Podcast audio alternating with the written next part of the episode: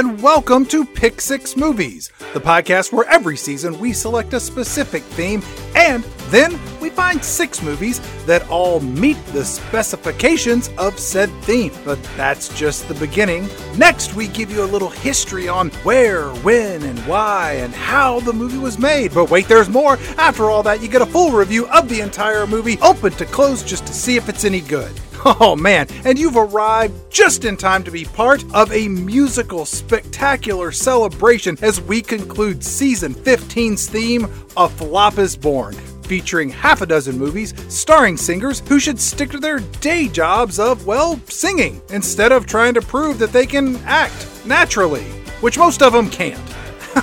How rude of me! I've not even introduced myself. I'm Chad Cooper. I'm one of the two hosts of this podcast, and in about 60 seconds, I'm going to be joined by my lifelong friend, Mr. Bo Ransdell, who's going to give you all kinds of interesting stuff to stick in your head about this episode's featured film. Don't worry, you'll like Bo. He's good people, he's like you and me.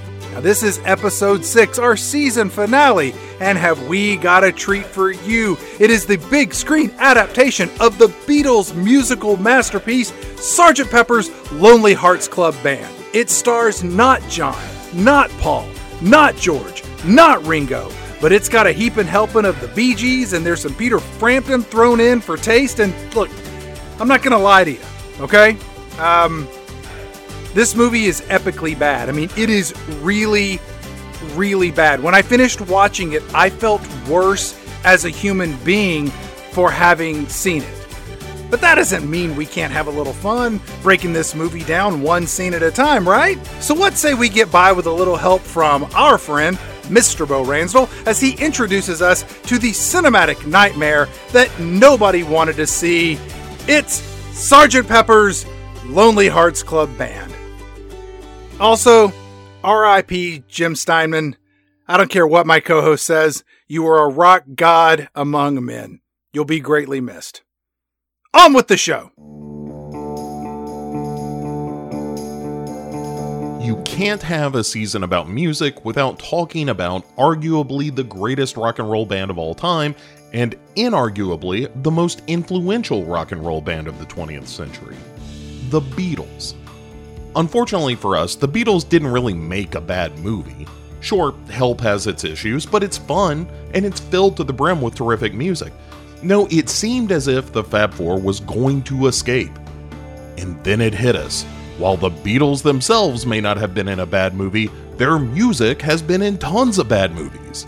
In particular, in 1978, a movie was released with the same title as the seminal work of the Beatles, Sgt. Pepper's Lonely Hearts Club Band, an album which released in 1967. But how did this happen? How did one of the greatest albums of the 60s become one of the worst movies of the 70s? To answer that, we have to look at the record itself. The Beatles were obviously huge, both culturally and in terms of record sales, but it's easy to forget that they were making music as the world was erupting in revolution. One of the things that makes the Beatles so significant is that the audience growing up with them saw them evolve. While teenagers could groove to Please Please Me and Love Me Do, a few years on, and that kind of simple harmony wasn't capturing the flavor of the world around people. Those simple lyrics and chords were being challenged by the Beatles themselves, who grew tired of their own success and the seeming prison of these songs, and they chose to break out.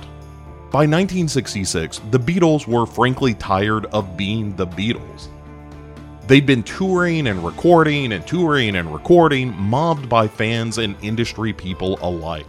They'd been everywhere in the world, from Tokyo, where their lives were threatened and so they had to be taken to the venues by armored cars, to the Philippines, where they were almost beaten up by guards for not meeting the First Lady of the time, Imelda Marcos.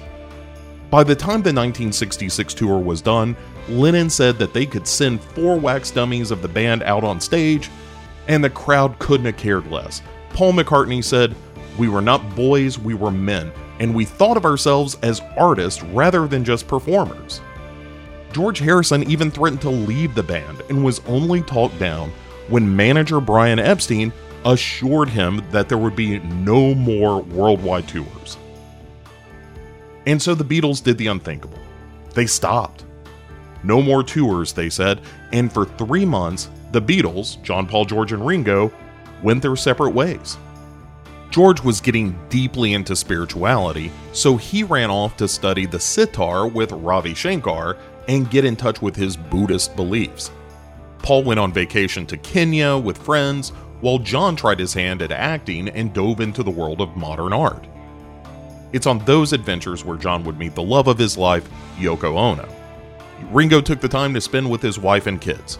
Ringo, always quietly the coolest Beatle. The band reunited in London after the break, and it's here that the greatest benefactor music has ever known stepped onto the scene. I mean, of course, hallucinogenic drugs. While John, Ringo, and George had all been enjoying the mind altering effects of LSD for a while, Paul McCartney was the holdout. But in these days of changing cultural mores in the mid 60s, Paul dropped acid for the first time and it blew his damn mind. After that, two things happened.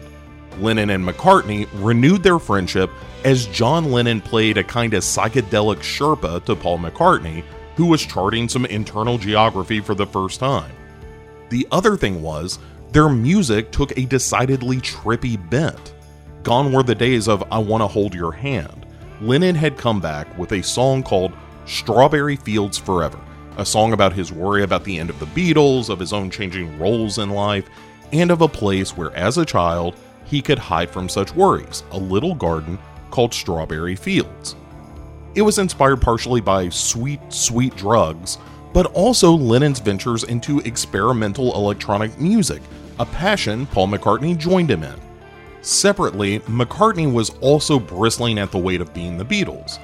On his way back from Kenya, he was wondering if they couldn't release an album under a different name, inspired by band names of the time like Big Brother and the Holding Company and Quicksilver Messenger Service. These Baroque names would allow them to experiment with their music, a whole album of performance from a fictional band, offering cover to the Beatles to just get weird. And so they did. When they assembled again in November of 1966 to begin recording their new studio album, they reunited with new experiences to share. George was deeply invested in the sitar and brought an Indian flair to this new music. John had his own new songs, McCartney had a few of his own, and they all had LSD. While the Beatles were blazing trails with their previous effort, Rubber Soul, the music world had heard and answered. The Beach Boys released Pet Sounds, further pushing harmony and structure in music, while Frank Zappa and the Mothers of Invention dropped Freak Out, an audacious record that McCartney referenced multiple times in the recording of Sgt. Pepper's. And as the recording began, the idea was to assemble music from everywhere in the world under the banner of this fictitious band. No Beatles, only Sgt. Pepper's Lonely Hearts Club Band. And they had no limit on their budget, no release schedule. They were the Beatles after all, and Sgt. Pepper's was one big fuck around. They started with Strawberry Fields Forever, then Penny Lane, then When I'm 64. And then there was pressure from producer George Martin to get a single out. It had been a while since people heard a new Beatles song, after all, so they took two of the recorded songs and pushed them out the door in February of 1967. The A side of the record was Strawberry Fields Forever, and the B side was Penny Lane.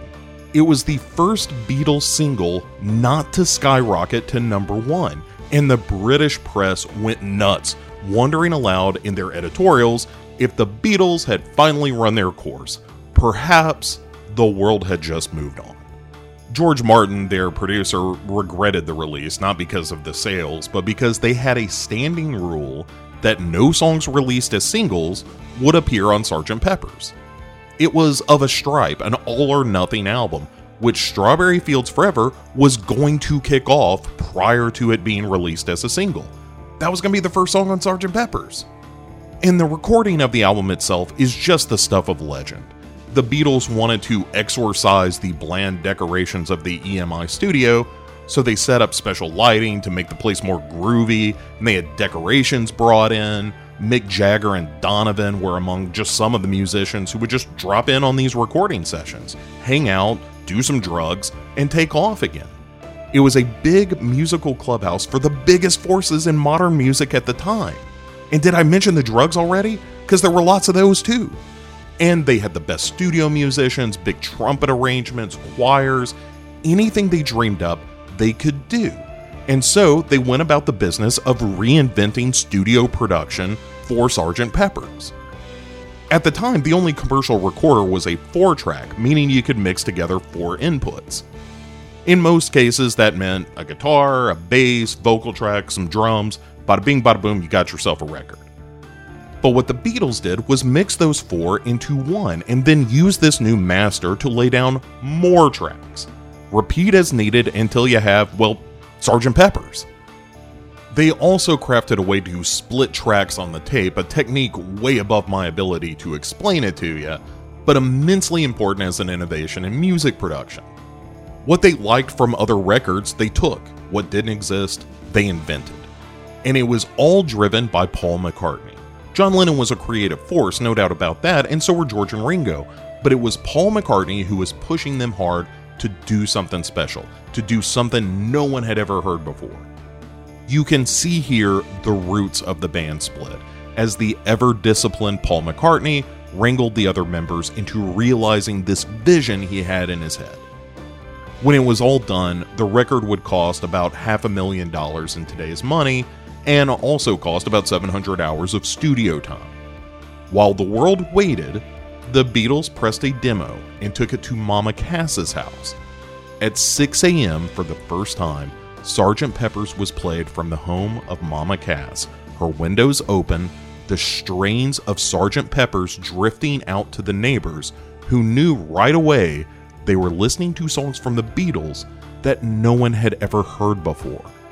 While the Beatles were away recording, the press had amped up its stories about how the Beatles were set for obscurity. Who needed a year and a half to record a bunch of songs, they asked. And then there was, you know, the rest of the world. The beginnings of Vietnam, the assassination of John Kennedy, the assassination of Malcolm X, the rise of the civil rights movement, the rise of the women's rights movement, the rise of the gay rights movement. Suddenly the world was in turmoil. And a generation of kids, what we now know as the baby boomers, were trying to make a difference. They were turning on and tuning in, they were organizing and fighting for human rights. The kids who were 16 when the Beatles hit American airwaves were adults now, and some of them were being drafted while others burned their draft cards. And this all culminated in the Summer of Love. Now, how much Sgt. Pepper's is a symptom or a cause of the Summer of Love can be endlessly debated, but regardless of causality, it was undeniably the anthem for that summer. For years, San Francisco had been a beacon for the weirdos of the United States, and I mean that with the utmost love. Hippies, yippies, burnouts, druggies, flower children, poets, musicians, performance artists, puppeteers, and everyone who wanted to express themselves or explore themselves. They all headed to San Francisco. Jack Kerouac was writing some of his best work there, and the Haight Ashbury district drew 10,000 people in 1967 a gathering of peaceful revolutionaries and whacked out ideologues, all gathered in the belief that maybe tomorrow could be better than today. And in May of 1967, the song San Francisco, Be Sure to Wear Flowers in Your Hair was released, popularizing this migration of philosophers and nut jobs to the West Coast. But the Summer of Love wasn't just in San Francisco. That was the epicenter but the ripples were affecting every part of life in this country. For a moment, in 1967, it felt like there was a tipping point that maybe the forces of peace and love and, yes, dope were going to rule the day. And it's in this environment that Sgt. Pepper's was released. June 2nd, 1967, here in these United States, Sgt. Pepper's drops. And the Beatles knew they had something special here. McCartney said on hearing news in the press that the Beatles were done, said, I remember the great glee seen in one of the papers how the Beatles have dried up, and I was sitting rubbing my hands saying, You just wait. And then it came out, and it's difficult to convey how landmark this release was. A sociologist named Langdon Winner said of the event, The closest Western civilization has come to unity since the Congress of Vienna in 1815 was the week the Sgt. Pepper album was released. In every city in Europe and America, the radio stations played it, and everyone listened. For a brief while, the irreparable fragmented consciousness of the West was unified, at least in the minds of the young. Others refer to it as a cultural contact high, that even if you had no background in psychedelia, the record could induce an almost drug like effect. And it was cross generational. Everyone loved Sgt. Pepper's and everyone was listening to it. There were no singles off the album, so radio stations just played the whole thing. People recalled hearing strains of Lucy in the Sky with Diamonds or When I'm 64 drifting from every window as they passed homes and apartment buildings. It was everywhere and it was revered as a masterpiece, even in the moment. It was, to paraphrase Hunter S. Thompson, the high watermark of the hippie movement when the waves crashed against the firmament and began to recede.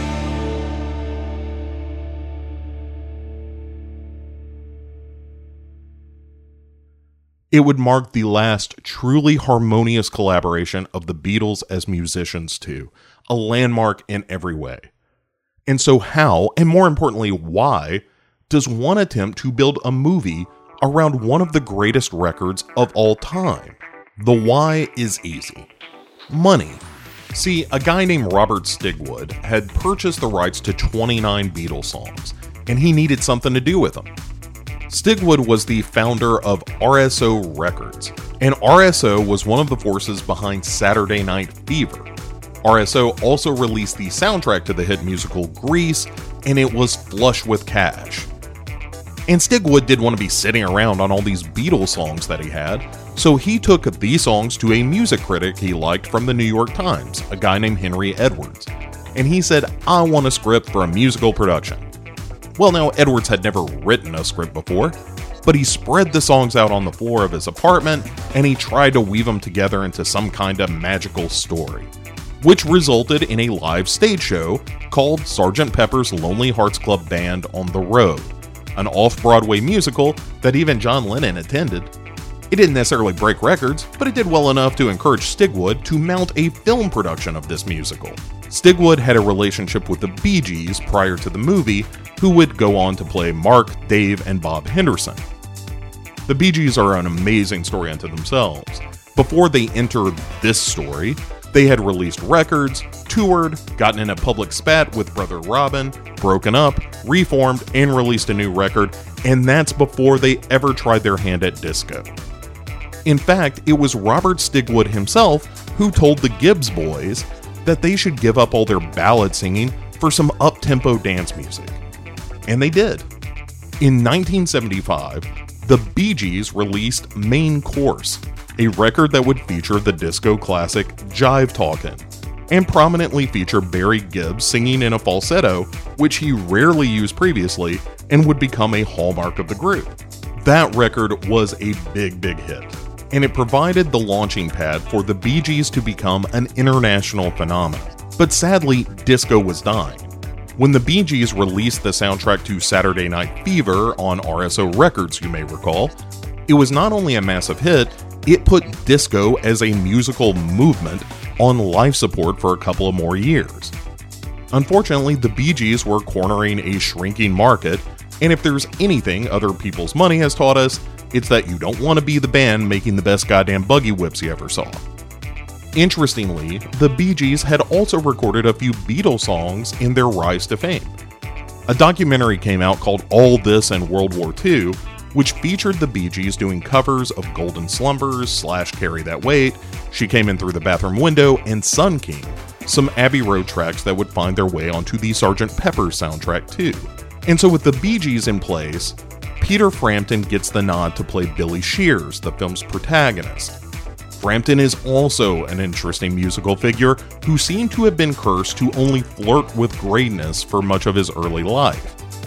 Like he went to school with David Bowie, and the two of them had competing bands at the school talent show. When Frampton started a band called The Preachers, it was Rolling Stone's Bill Wyman who produced and managed them. His big early success came with a British band called Humble Pie, which was more influential than popular, but it gave Frampton the green light to work with the likes of Harry Nilsson and Ringo Starr and Billy Preston. And let's take a quick side trip into the life of Billy Preston, who was called the fifth Beatle at times because he was the only other musician credited with the Fab Four. He ran into the Beatles when he was 16 years old in 1962, when Billy Preston was touring with Little Richard. Let me repeat that Billy Preston was touring with Little Richard in 1962 at the age of 16. Anyway, he crossed paths again when the band recorded Let It Be, and he was so significant in the production of that record, John Lennon proposed making him an official Beatle. And it was Paul McCartney that kind of shot the idea down, not because he had anything against Billy Preston, he said it was hard enough to get the four of them to agree on anything, much less five.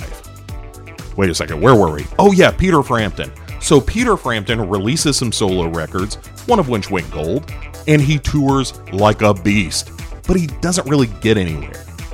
And then he releases Frampton Comes Alive in 1976, which featured hits like Baby I Love Your Way, Show Me the Way, Do You Know the Way to San Jose? Wait, scratch that last one. It also featured an epic finale, a barn burner called Do You Feel Like We Do, which prominently featured a talk box, a gadget Peter Frampton was introduced to by Nashville engineer Peter Drake. Unlike his previous efforts, Frampton Comes Alive was released in February of 1976 and would spend the next 97 weeks on the charts, 10 of them at number 1. One historian said every girl was in love with Peter Frampton in 1976, and every older brother wanted to be Peter Frampton in 1976. And so Sgt. Pepper's Lonely Hearts Club Band captured the hottest acts of the moment. It was a no brainer to make Frampton the face of what everyone expected to be the Gone with the Wind of modern movie musicals, which is exactly what Universal expected. Except that it wasn't. And we're going to get to all that in a moment when Chad gets here, but Sgt. Pepper's got shredded by critics when it came out, despite doing moderate business at the box office. It was accused of being nonsensical, which it is, and scattered, also which it is. My absolute favorite review came from the amazing Janet Maslin of the New York Times, who said, quote, Conceived in a spirit of merriment, watching it feels like playing shuffleboard at the absolute insistence of a bossy shipboard social director. When whimsy gets to be this overbearing, it simply isn't whimsy anymore. Chad and I will have much more to add, of course, but you get the idea. Everybody knew this was a stinker. But the Beatles didn't seem all that upset about it. George Harrison said that he thought the movie wasn't good, but moreover did a disservice to the Bee Gees and Frampton, whose careers were hurt by a combination of falling record sales just before the release of Sgt. Pepper's, and then the death blow that was this production. Frampton was still winning Grammys as of 2007, and the Bee Gees had reunions and resurgences as time has gone on, but nowhere near the pre Peppers level of success that they both enjoyed. And despite assembling an end credit sequence that features a genuine snapshot of relevant figures of the 1970s and beyond, the movie failed to leave even a fraction of the impact left by the album that preceded it as George Harrison himself went on to say, quote, It's just like the Beatles trying to do the Rolling Stones. The Rolling Stones can do it better. But enough of the hows and whys, let's get to some what the hells with Chad. Ladies and gentlemen, Billies and Strawberries, it's 1978's Sgt. Pepper's Lonely Hearts Club Band.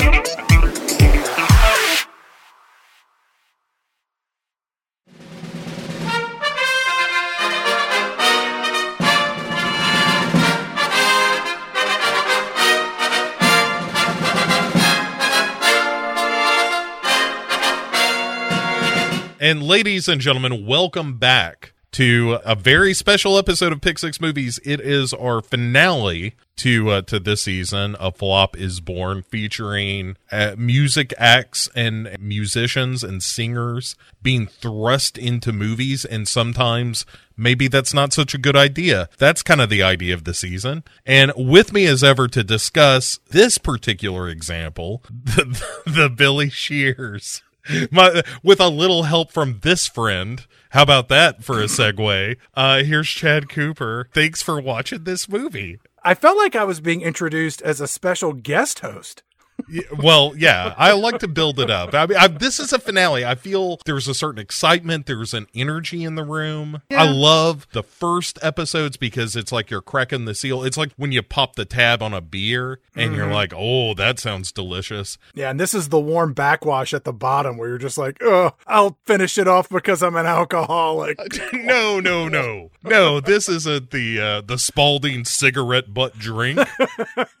this is a celebration. Of all the movies we watched this season, where we saw singers appearing in movies, you know, because they wanted to be actors, they all had speaking roles. But this movie does not have any speaking roles by singers who want to be actors, but they do emote. So it Eh. just barely comes in under the guidelines of singers who want to be actors. I'll, I'll say this for the movie: it has the most singers of any movie that we've discussed this season. You can't swing a cat in this movie without hitting somebody that had a gold record. Yeah, of all of our movies, I feel like we've progressively tiptoed closer and closer until we cross the line of being in an actual musical. And both this movie is, in my opinion, a dream. And Uh-huh. what I mean by that is that it is like watching a dream where familiar things happen in the most unexpected and bizarre ways. If my dead mother had shown up to tap dance with a tiger, I wouldn't have been surprised. It's a real something. I was saying this before we started recording that I saw this movie a lot when I was a kid. I've seen this movie twice. once to to get through it and wants to do these notes, Uh-huh. and I will never see it again. That's crazy talk. I saw this movie not only a bunch when I was a kid, when I, you know, we, we did this for the show, I watched it on Blu ray for the first time. Why would you do that to yourself? I don't think I'd ever seen it outside the 4 3 format. And I so, you were saying after you haven't seen it since you were at that boys' farm where they forced you to watch it over and over again as punishment. yeah, I was one of the kids in father son's room. You know, we hate love. That certainly explains a lot. Yeah. Well, when I saw it again, it really was crazy because it was like seeing it for the first time because I'd never seen it in this kind of fidelity. But Uh-huh. also, it was incredibly familiar because I knew every moment of this movie. But I had forgotten it until it was kind of happening. You know that that feeling where you're like, "Oh right, the fucking hot air balloon." That is their mode of transportation in this movie. That's crazy. It was dawn. We were so young. it's a real treasure of a movie. It's of course Sergeant Pepper's Lonely Hearts Club Band. Yeah, if Uh, you've never seen it, don't. Don't ever, ever watch absolutely should. I've got it on Blu-ray. Let me know. I will send you my copy. My 13 year old son came downstairs as my wife and I finished this on my first pass, and the words out of his mouth were, What in the hell is this? and I high fived him and I said, Good for you. First of all, that kind of language should not be allowed. Well, he sent me to my room. Get in there. Tomorrow when you come out, you're going to watch The Godfather. You're putting too much garbage into your head, Dad. Garbage in, garbage out. You are going to watch the conversation twice in a row just to flush this out of your head. Let's, let's do this. Yeah. The quicker we start, the quicker we're done. So we open on the classic Universal black and white logo. Old timey. Yeah. Like 40s era. And and you're hearing kind of old timey music uh, start to play, and there are explosions go- going off around the Earth as it spins. Colored fireworks are exploding, which yeah, not the weirdest thing we're going to see in this movie, but Oh. okay.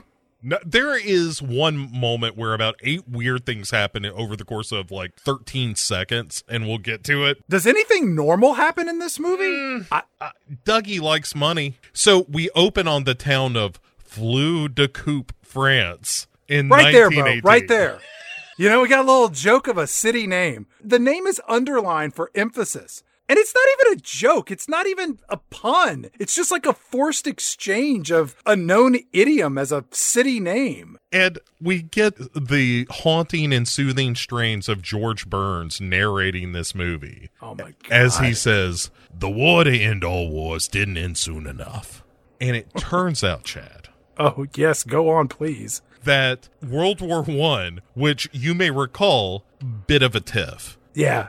kind of a mess. It was a real pickle, Bo. It was the war to end all wars. Right, but it didn't end soon enough, according to George Burns. So what we did is we took this jackass who played a cornet, Sergeant Pepper his name was, and we sent him and his Lonely Hearts Club band over to France. Sure, we tried out other alternatives ahead of that tanks, guns, mustard gas laced with ox urine, but none of them worked. It was only the melodic tunes of Sergeant Pepper and his Lonely Heart Club's band. And so down the avenue in the middle of this war comes Yes. Sergeant Pepper and his band playing a really brassy version of the title song, Sergeant Pepper's, you know, bum bum bum bum bum bum bum bum bum. But what song isn't better when it's played by a marching band? Well, every song really.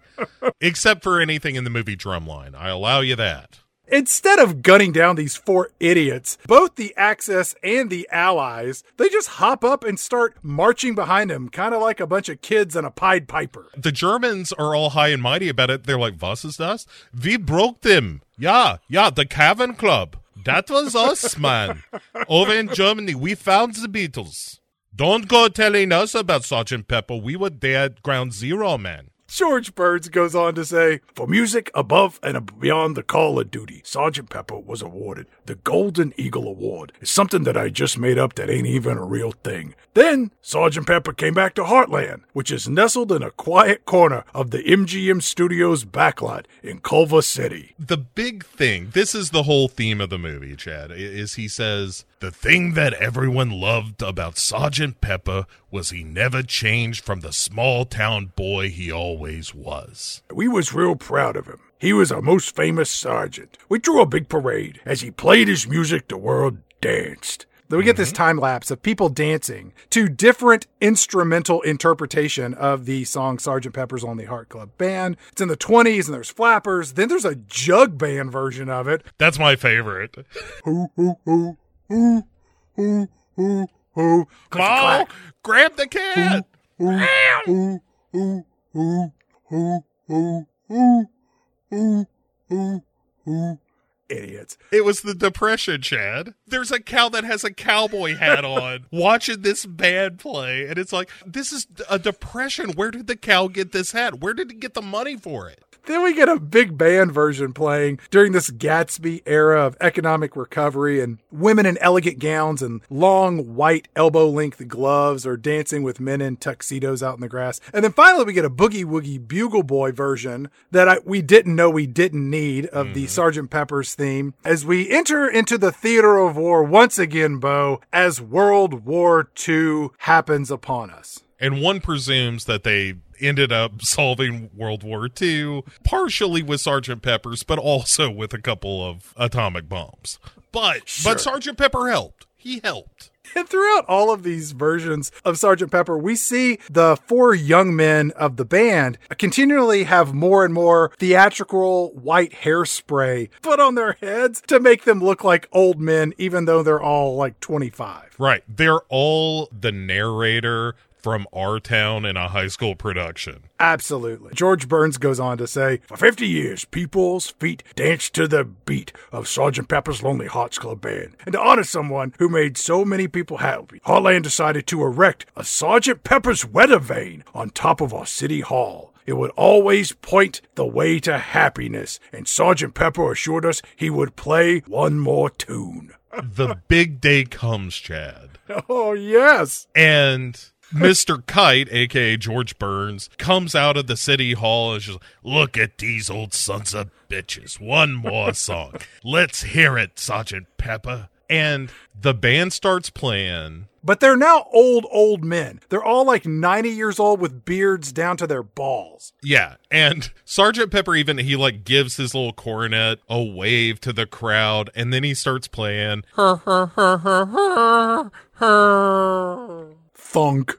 Fucking dies, Chad. Sergeant Pepper dies in the first five minutes of this movie. Then the movie immediately cuts back to George Burns, present day, Uh huh. and he says, Oh, well, it's a real shit happens Yeah. kind of moment. It's one of my favorite things. Oh well, what are you gonna do? People die, sunrise, sunset.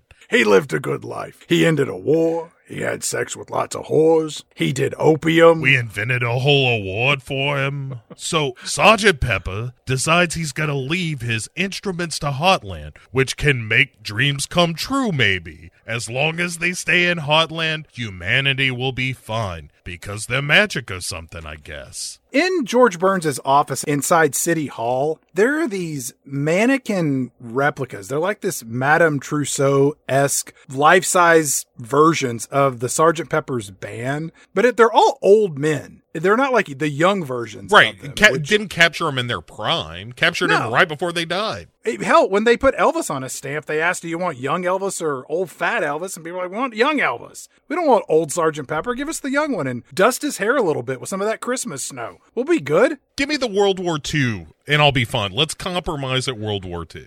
All of this intro feels like the tutorial of an old school Nintendo RPG, you know? It's like, this is the band. Here are the four instruments. They have special powers. Here's how you jump and talk to townsfolk. Oh no, the instruments have been scattered to the four corners of the world. You must go and get them back. And you're like, Jesus Christ, am I going to suffer through 10 hours of this synthesized one note cover of Sgt. Pepper's? I don't think so. Trash can. Not since E.T. the video game has a game been so reviled.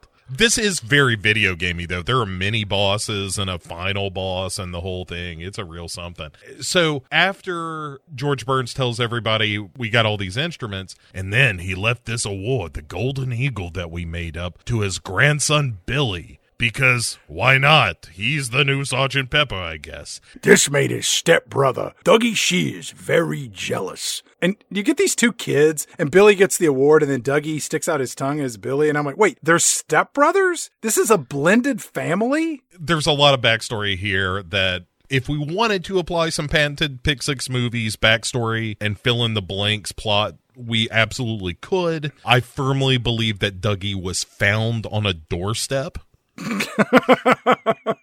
because he is the product of a woman and a goat. The dad is played by Max Showalter, who one year later would appear in the Dudley Moore Bo Derek Pervertathon 10, as discussed in season 6, episode 2 of Pick Six Movies, which featured a half dozen films that were all about people having sex. So if you mm-hmm. want to go back and listen to that, it's better than this. quality, quality episode. Anyway, after introducing Dougie, we also learn that this little kid, for some reason, had to make a new Lonely Hearts Club band, or else the world was gonna burn to a cinder. And so we get introduced. Is it Bob? It don't matter. It's the Bee Gees. No, it's Mark Dave Bob Henderson, aka the Bee Gees. Band was going to be made up with his three best friends, the Bee Gees, and Billy Shears decided to change his name to Peter Frampton. And Dougie, the stepbrother, who's a real asshole, cause his dad was a goat, that's what I heard, he decided he would be the business manager. And he was gonna introduce the band in real Dougie fashion, like an asshole.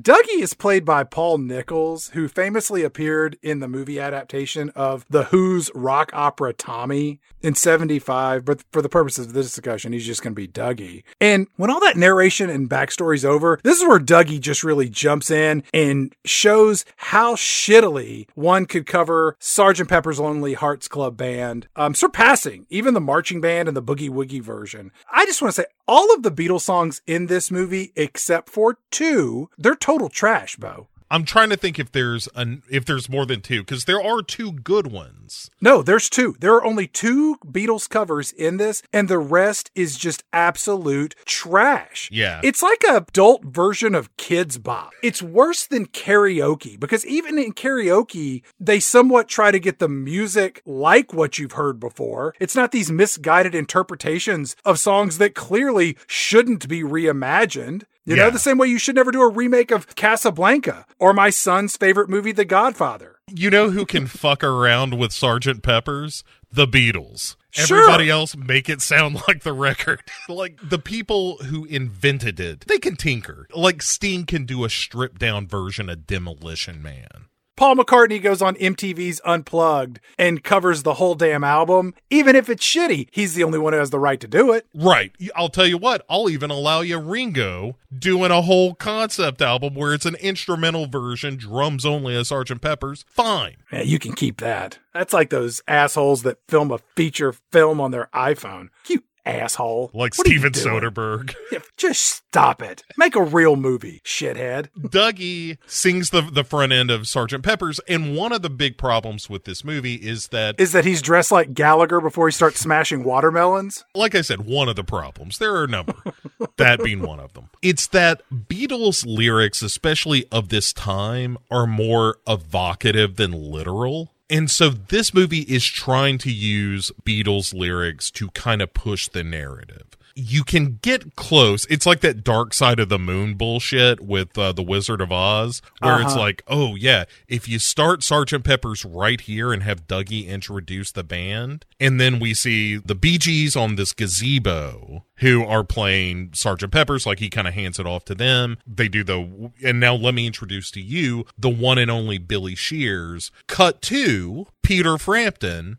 And that is the moment that Dark Side of the Moon and Wizard of Oz diverge. For the rest of the movie, they're dropping in Beatles songs that don't mean nothing. We got a lot to unpack here. Yes, please. All right. This new version of Sergeant Pepper's with Peter Frampton and the Bee Gees. If, if mm-hmm. you don't know who these people are, which I would hope you don't, I would like to describe them. I want you to think about your dad. Now, I want you to imagine your dad's four creepy friends who dress about two decades below their current age, and they're all hiding their balding heads by excessively growing long hair in certain places to compensate for the places that they can't. But oh, P.S., all of their jeans are so tight you can always see the outline of their dicks in their pants. As was the fashion at the time. For some people, I don't think everybody was walking around with their cock out. Are you suggesting people did not rock out in the 70s? I'm saying that not everyone walked around with a giant outline of their cock in their pants. In this movie, though, it's standard issue cod pieces for everyone. Even Donald Pleasence is showing a little crown. The, everybody's just like, look at my dick. As they go to introduce Billy Shears, the camera pans over and we see two women kissing passionately. They're both wearing high heeled boots and they have shoulder length hair. They're wearing pink shirts. They have very slight frames. And I was like, wow, how progressive for this movie that they're introducing a lesbian couple so openly. And then as they turn around, you're like, oh, wow, that one lesbian in the all white overalls who's more slight than the other lesbian on the left is actually Peter Frampton. Well, you can tell because his name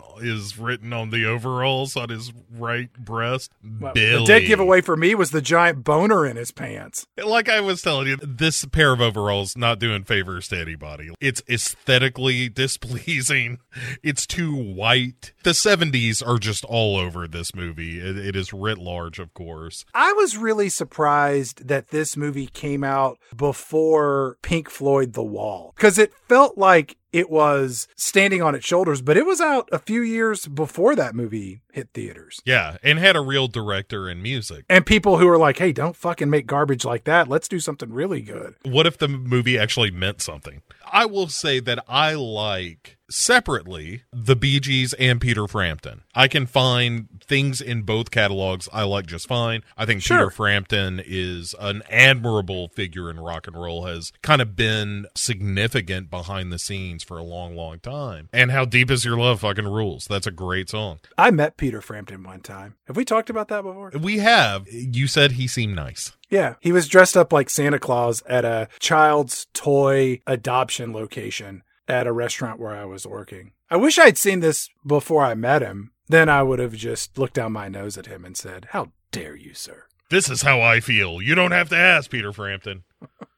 he kisses Strawberry Fields because they're a couple. He runs to the stage, starts singing. Oh, yeah. The lesbian he was kissing is Strawberry Fields. And she's called that because of the Beatles song, Bo. Right, because she has to sing a song later that is wildly inappropriate. Jesus Christ. But as he's singing this, we see his stepbrother Dougie trying to make a little time with Strawberry Fields, but she ain't having it, Chad. Mm, It's because of that bowler hat and the fact that he's toting around a sledge-o-matic. Dougie is the guy with the cocaine. Billy is the guy who is the talent.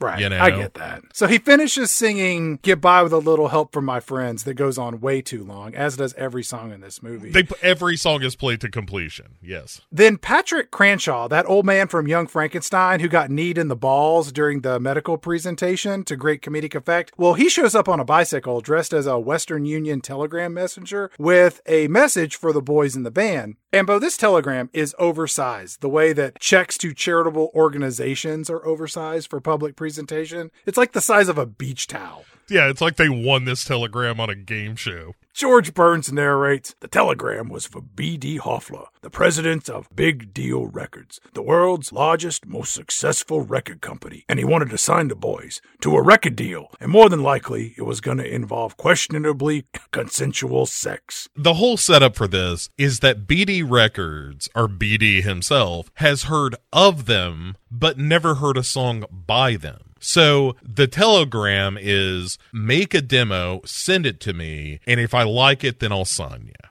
Okay, I didn't catch that watching it twice, but sure. That's why you have me here, Chad. I'm mm-hmm. practically a an historian on this film. They jump in this Ford pickup truck with Peter Frampton and Barry Gibb hanging off the running boards like garbage men as they zip off to make their demo, according to you. And George Burns, meanwhile, is like, Yeah, big stars from Heartland.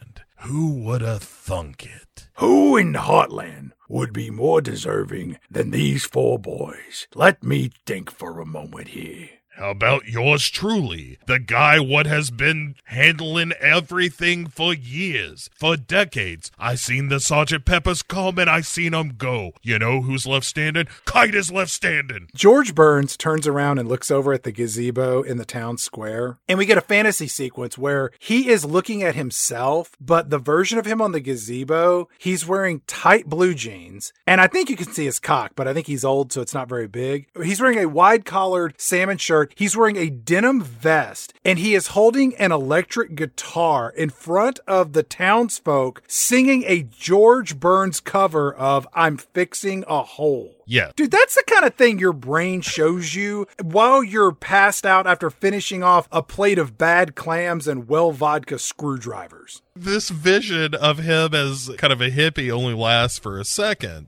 And then he's like, nah, nah, nah, that'd never worked. And so, yeah, they cut back to present, and it's just him finishing out the song. With a couple of small girls who are licking a lollipop. I was just glad it wasn't a popsicle. And it's just regular ass old George Burns singing and dancing with a couple of kids. And uh, that song wraps up. But this is the kind of thing that happens that solicits a silver alert when some old bastard wanders away from his assisted living home. Uh, one of those iPhone alerts that pops up where they're like, hey, if you see an old guy in glasses singing Fixing a Hole, we're looking for him. We want to get to him before the alligators do. His cover feels a lot like those William Shatner covers, you know? It's not as Yeah. completely off the mark as Rocket Man, but having George Burns sing a Beatles song is pretty damn close. Speaking of worst interpretations, enter the boys recording their demo at a getting barn, better. Which seems less than ideal as a place to record your demo. Weird Al Yankovic did his demo of Another One Rides the Bus in a bathroom. Better acoustics than a farm and less fucking cows. And no hats, if I remember correctly, this go round. While they're playing, we are introduced to Mean Mr. Mustard, the villain of our film. The first of 12 villains of our film, Bo. He's the main mini boss, and he is described in a title card as villain, comma, a demented, comma, ex real estate agent, which has too many commas by what, if you ask me, Chad. Yeah, So he's driving down the road in this converted school bus that he uses for his lair. And as he's rolling into town, you see the weather vane that is pointing towards happiness start to turn away. And George Burns is at his desk and like senses a disturbance in the force where he's mm-hmm. like, wait a second. he's sitting there reading vintage 70s porno. If it's in the 70s, it's not vintage. It was from the 50s. Oh, it was okay, a lot then of it's thighs and ankles. Now that is just classic erotica, Chad. It's weird how time does that to things. Like, yeah, I like this. This is my favorite one because you know in the back there's two pictures of a couple of colored girls. Oh my god. And then after he gets a bad feeling of mojo, he walks over and picks up a billy club that's sitting by his chair in the office. Like, I remember the race riots of 68 in Heartland. They're not going to take me again this time. What do you mean by them, old man? You know what I mean. I don't think I do. I'm to crack your fucking skull open. Say goodnight, Gracie, you piece of shit.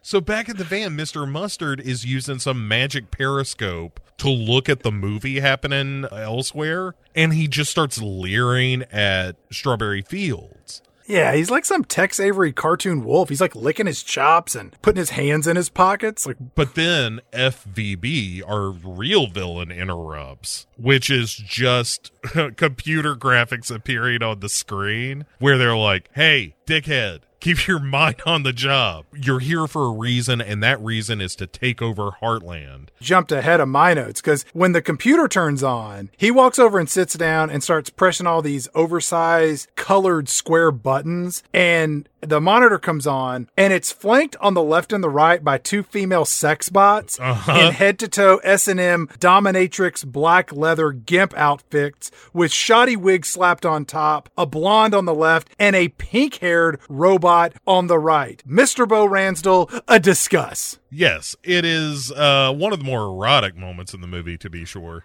And he actually has to punch in. Listen to this, Chad, this middle manager piece of shit, Chad. Mr. Mustard is, ju- he's a regional manager at best. And he starts punching into the keyboard attached to one of these sex bots' boobs. They're like if Darth Vader had giant breasts and he's punching away on all of those doodad and doohickeys on the chest plate. And so Mr. Mustard asks his boss why. FVB, our villain, is like, listen, yours is not to wonder why. And then we get the mantra of FVB, which is, we hate love, we hate joy, we love money. So this movie's message is one of humanitarianism over capitalism. Eh, I perhaps Yeah. I like the way the robot talks like a 70s robot. We hate love, we hate joy, we love money. actually they a little bit later we get to hear him sing, which is just an affront to God and man. I like when Mr. Mustard and the two female leather sex bots, they raise up their hands and they make a W,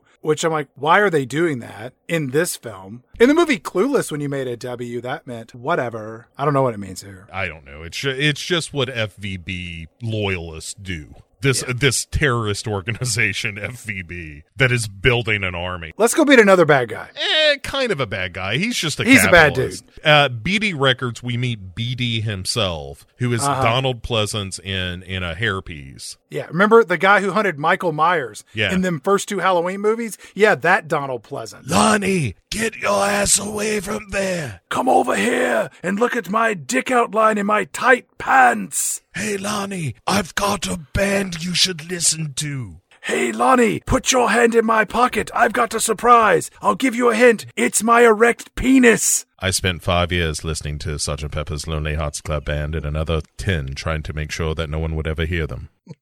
I looked into his eyes. There was nothing there, no emotion.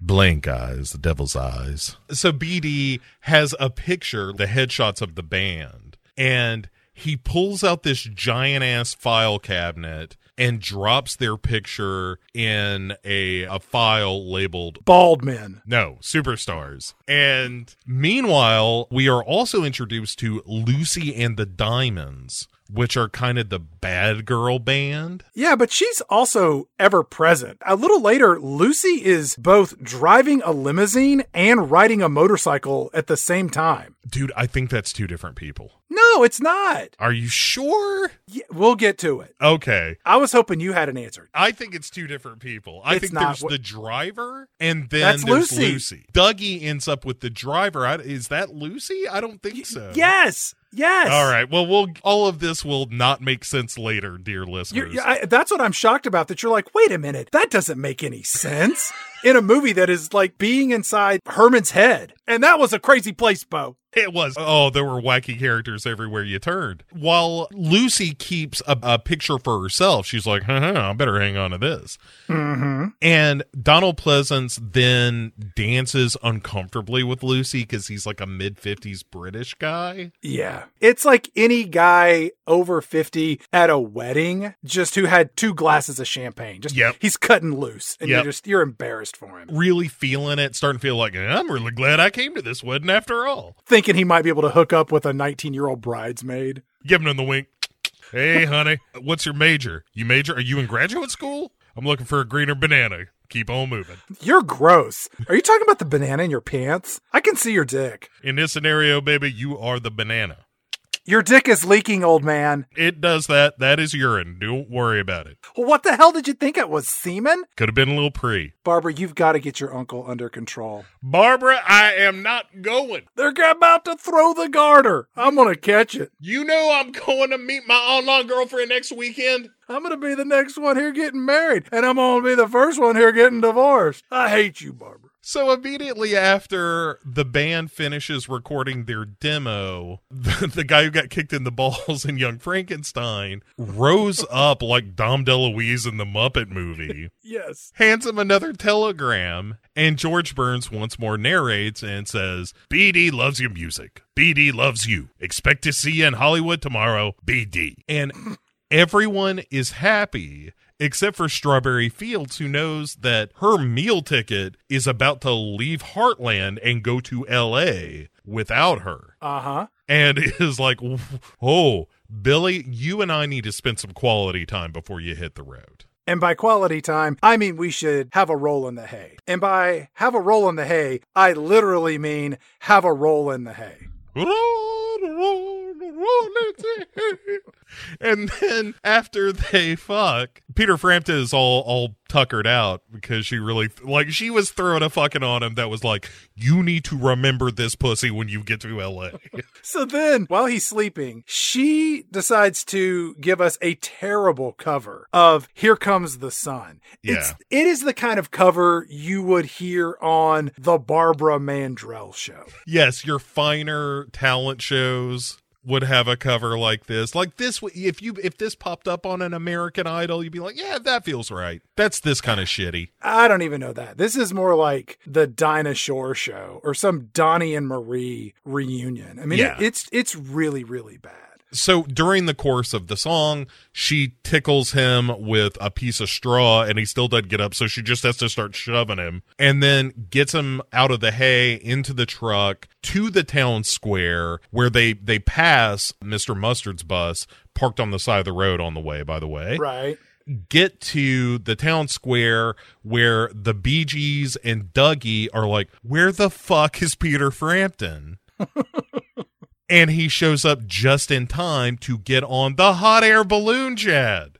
Bo, this whole movie feels like a live action adaptation of The Muppets. And I don't mean a movie where humans and Muppets coexist in the same universe. I mean, this feels like a movie where they cast actors to play the Muppets as human beings. Yes, that is absolutely accurate. It try uh, I, was going to say it has that kind of optimistic spirit to it. It aims for that. And that kind of silliness and goofiness and that kind of charm for sure, but it falls well short. But yes, the, the behavior and actions of the film are that of a Muppet film. I kept looking at Barry Gibbs' giant head of hair and his big white choppers, and I was like, oh, there's Dr. Teeth for you. Sure. And you got Peter Frampton, looks like Janice. you got Maurice Gibb banging on the drums. He's like, Animo! Animo! right. And then Robin is a, a is a perfect Floyd. Looks just like him. I never think of money. I think of milk and honey. Grinning like a Cheshire cat. Can you picture that? you know, I was thumbing through this script here. Turns out, Peter Frampton, we are on our way to Los Angeles. Oh, wow. How did you know that, man? Why, it's right here in the script. Exterior, day, Los Angeles, City of Angels. I sure hope I didn't get Strawberry Fields pregnant. That'd be a real bummer. Oh, Peter Frampton, you didn't use the rhythm method. That's all you gotta do to keep yourself out of trouble. Yeah, but I play lead guitar. You're on rhythm. Aurora Borealis shining down on Dallas. Can you picture that? Ah, ah. Can you picture that? Ah, ah. And scene. Can you picture? You gotta see it in your mind. That is a statement of undeniable exactitude. This is a hot air balloon of very heavy duty proportions. Our hot air balloon flies off into the sky with Sergeant Pepper's Lonely Hearts Club Band. And as they're drifting through the air, a jet plane crashes into the hot air balloon. And instead of killing all of the movie stars, they are magically transported inside the jet where the band looks out the windows of the plane. And then the camera pans over and we see that the outside door is marked by the owner of the plane, Lao Che. And nope, nope. No, let me stop you right there, Chad. Not actually Peter She. Frampton screams out, We're not sinking! We're crashing! I, I see where you'd get that mix up. No time for love, Dr. Jones. It turns out it's just uh, the BD Records uh, logo, which is a big pig. All right. So we land in Los Angeles. Yeah, we park our little jet in between two big jets for no reason I could discern other than it's an interesting shot. Young Wes Anderson was on the set and they let him do a little cinematography for Yeah, for a brief moment, the kinks start playing. Ding ding ding ding ding ding ding ding ding ding ding ding ding ding ding. Hey, what are those asshole pilots doing over there? Oh hey. oh wow, is that Peter Frampton? Oh wow. Hey, that's the Bee Gees. Oh wow. How deep is my love? Oh wow, wow. It turns out deep. You boys want to read this screenplay? It's called Bottle Rocket. I think I might make it with my friend Wes over here in a few years. Moonrise Kingdom. We is and was the band known as Sergeant Peppers.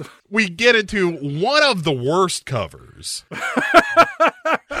I mean, we talked about the the dizzying highs we'll get to later, but Oh, this yeah. is truly one of the shittiest of the film where we lapse into I Want You subtitled She's So Heavy, already kind of a shitty Beatles song in terms of the Beatles catalog. Agreed. Made worse by this movie. Made a million times worse by this cuz this song is the backdrop to BD Donald Pleasence. telling them like, "Michael, I want you." I want you so bad. Yeah. It's driving me mad. he's singing this to the boys. The driver, aka Lucy, I guess. It has to be. I don't know that I totally agree with this, but we're gonna go with it. So Lucy sings to Billy or to No, Peter she Frampton. sings to Frampton. Right. She's like, I want you so bad. So Donald Pleasence kind of wants to fuck the band. She wants to fuck Peter Frampton, but Right. then Dougie is like, "Nah, I want you. I want you so bad,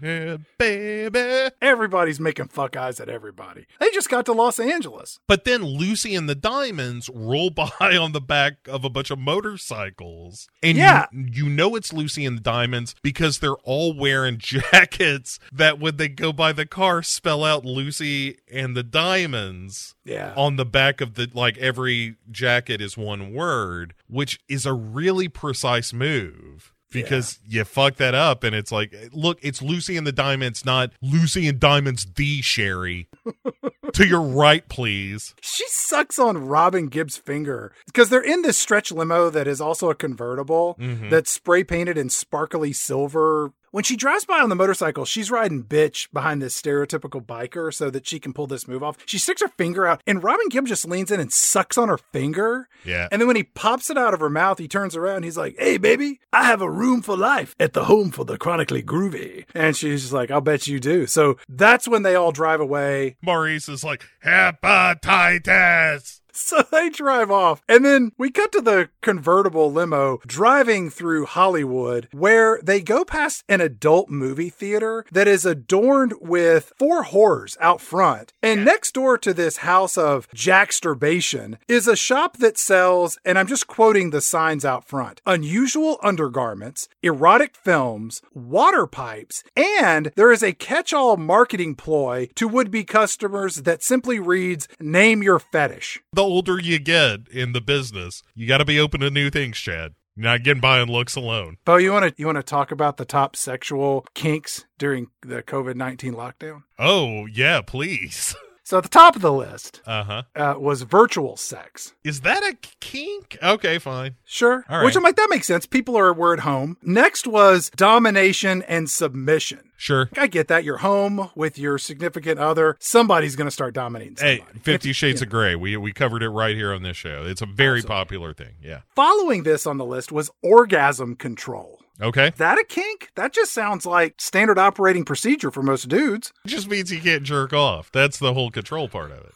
Oh, I thought it was just hold, hold. No, no, no, no. It's like Hold. it, it, I think it's a hands off kind of scenario. Oh, okay. Following that was bondage, which Yeah. I'm like, eh, you're locked up. Things Yeah. happen. Uh huh. Next was anal play, alone or in pairs, perhaps on the stairs. It makes a stinkity sound.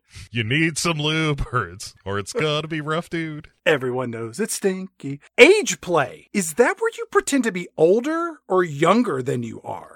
I mean, it's got to be younger, right? Nobody's going old in that scenario. No, Show me how I've got to change your colostomy bag. Oh, that is hot. All right, now now act like you've got dementia and don't recognize me. Talk to me about how you didn't save up enough money for retirement. Following this is a foot fetish.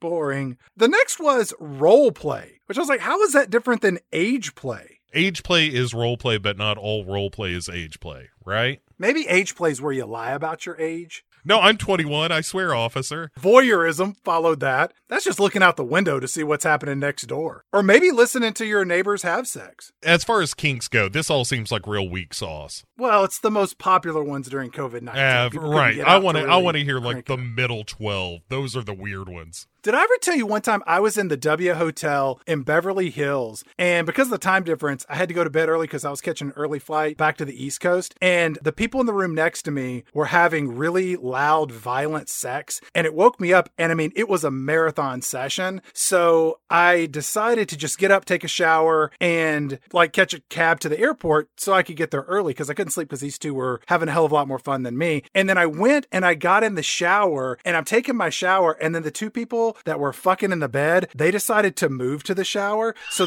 Bo, they were fucking in the shower, and I'm taking my shower, and like the proximity of my naked body, the wall, and these two other people that were fucking, it was so incredibly uncomfortable. Erotic. Oh, sorry. Yes. And if you were at the W Hotel doing all those things, hello, it's me. Also, sounds like hats off. Sounds like you guys were going after it, and God bless. We'll finish up our kink list real quick. This is followed by sadomasochism. That just comes from being locked up with somebody too long. Golden showers. Now we're talking, Chad. Now that might have been what was going on in the filthy. hotel with me. Yeah. Something called impact play. What is that? I think that's just hitting folks, like smacks and shit. Again, you're locked up too long. That's what's going to happen. Yeah, s- smacks and spanks. I think that's impact. All right. That's just where you're fucking it's like, I can't believe I'm still in the same room with you. Whack. Exhibitionism and outdoor play, which you can only mark your territory in each room so many times. Yeah, right? pair them up with the voyeurs. You got yourself a real party. Pet play, which I'm hoping that's just where the dog or the cat watches. If you got a chimpanzee, that counts double. Then we got rubber, latex, leather play. Eh, uniforms. That's latex play, but with a Eh, little more role play. formality. Uniforms is role play, as far as I'm concerned. And then lastly, group sex, followed by swinging, which is essentially all those anti-maskers and anti-vaxxers. Orgies for freedom. January 6th. Never forget. Always repeat. Idiots. Speaking of kinks, Chad, our heroes show up at BD's place where Lucy and the Diamonds are hanging out at the pool. Yeah. And so they go canoodle with the girls a little bit. They start taking off their clothes. Yeah. Well, I mean, they're wearing like five layers too. There's like jackets, and then there's the overshirt that's unbuttoned, and the undershirt beneath that. And that's not even counting all the chains they're wearing, which is practically a medieval defense system. Donald Pleasant somehow has changed into a pair of stark white long underwear that matches his 10 gallon cowboy hat, and he's flashing his gold teeth and his boner. They pulled down a backdrop to take some pictures where all our heroes look confused. This is one of those moments where dialogue really suffers, or the lack of dialogue makes the movie really suffer, where you're like, I don't understand what you're trying to convey here. Are you talking about the scene where they all stare uncomfortably at the camera, aka me, the viewer in the audience? Yeah. I think they're just surprised that you're still there watching the movie. What are you doing here? Go home. I don't know if listeners are terribly familiar with this not so great Beatles song, but the way that the song goes is there's sort of a harmony of she's so, and then they harmonize the word heavy. heavy, heavy, heavy. Right. In this moment, they Heavy. look at the camera and do this. Peter Frampton, in particular, has this I gotta shit look on his face that never ceases to make me laugh. Peter Frampton looks a little bit like an extra in a Wallace and Gromit cartoon. He is not a leading man. He there are too many angles to his face. Like he's a brilliant musician and all, but he's just not a starring. He has the teeth of a man who never has to floss. He has the teeth of a musician.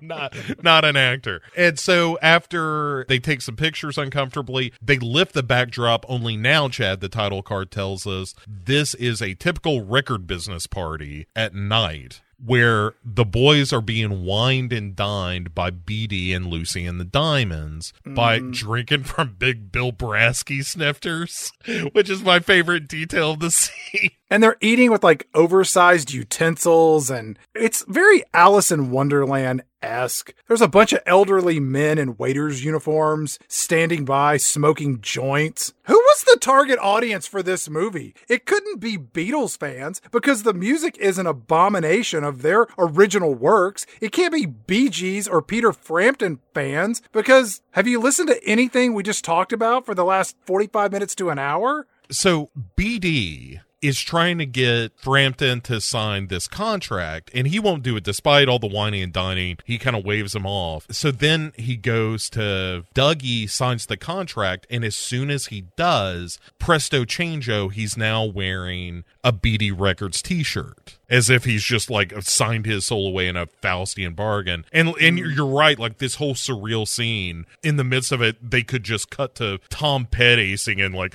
I don't feel you anymore. Who did you expect to meet?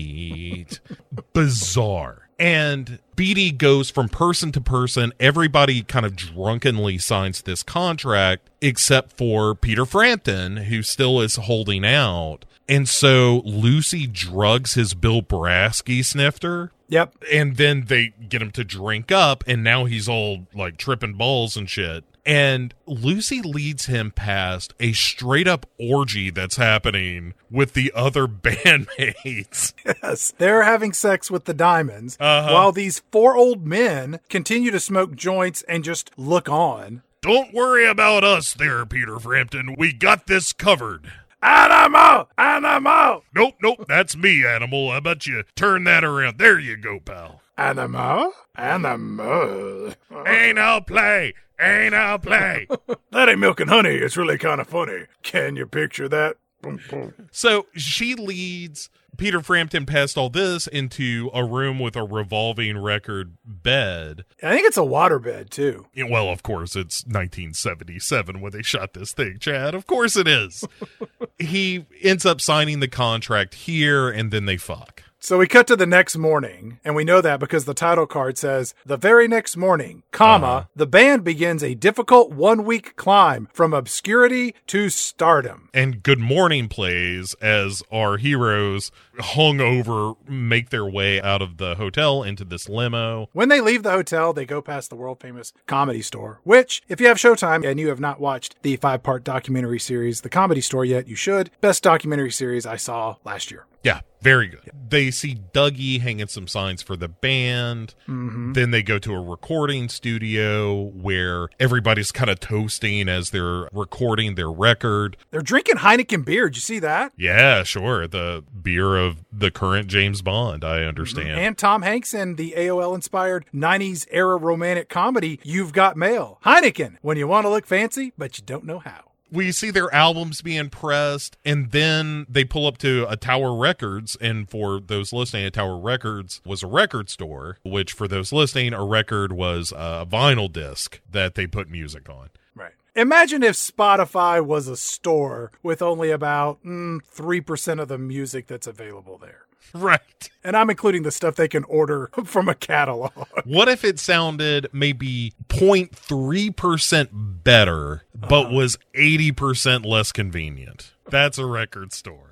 So when they go in this record store, the band gets mobbed by all 35 of their fans. And then we cut to the band doing a cover of Nowhere Man, where it looks like they're appearing on some sort of disco version of Soul Train or American Bandstand or Hee Haw. Uh huh. And then Barry, Dr. Teeth Gibb, he gets a little solo here and he's like, Nowhere Man, please listen. You don't know what you're missing. Nowhere Man, the world is at your command. Pathos, pathos. Then we transition to a live show where the band is performing the song Polythene Pam, which was my favorite Garbage Pail Kid. And during this cover, Dr. Teeth is still singing and Peter Frampton chimes in a little bit. I was curious as to why Dr. Teeth was singing so much when Peter Frampton is the frontman for the band. Mm-hmm. Seems a little strange to me, but, Eh, but okay. if you're kind of aping the Beatles, you know, they they handed that off. All right, fair enough. But that's not Sergeant Pepper's. No, no, no, no. He's the one and only Billy Shears. One and only. And you're just Dr. Teeth.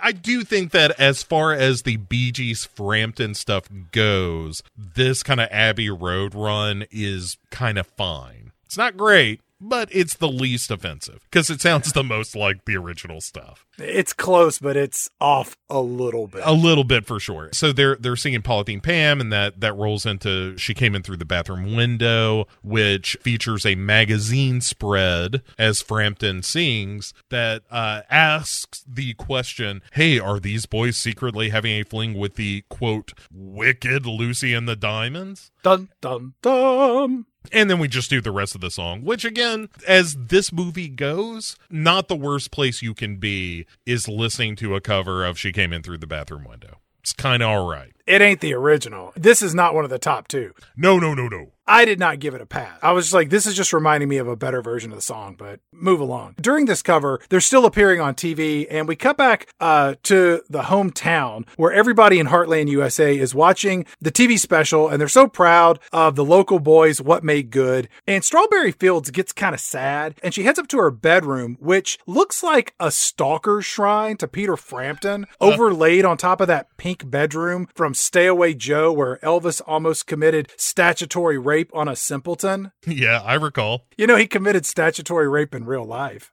Well, sure, it, w- it was a different time, Chad. It was the 60s. Like, Jerry Lee Lewis was a hero. Just worth mentioning, anytime that Peter Frampton and Strawberry Fields are together or we are in a moment where one is thinking about the other, Uh huh. their kind of love theme is the long and winding road. So you hear that kind of strains of that under the scene. Then she, you know, after she looks at her shrine, we get a meanwhile across town. Uh huh. And Mr. Mustard is hanging out in his bus. Dude, he's naked getting a massage by his leather female gimps in their black leather bodysuits and full head hoods. Awaiting orders from FVB, they're massaging him, and this is where we get this abomination of the robot singing Mean Mr. Mustard.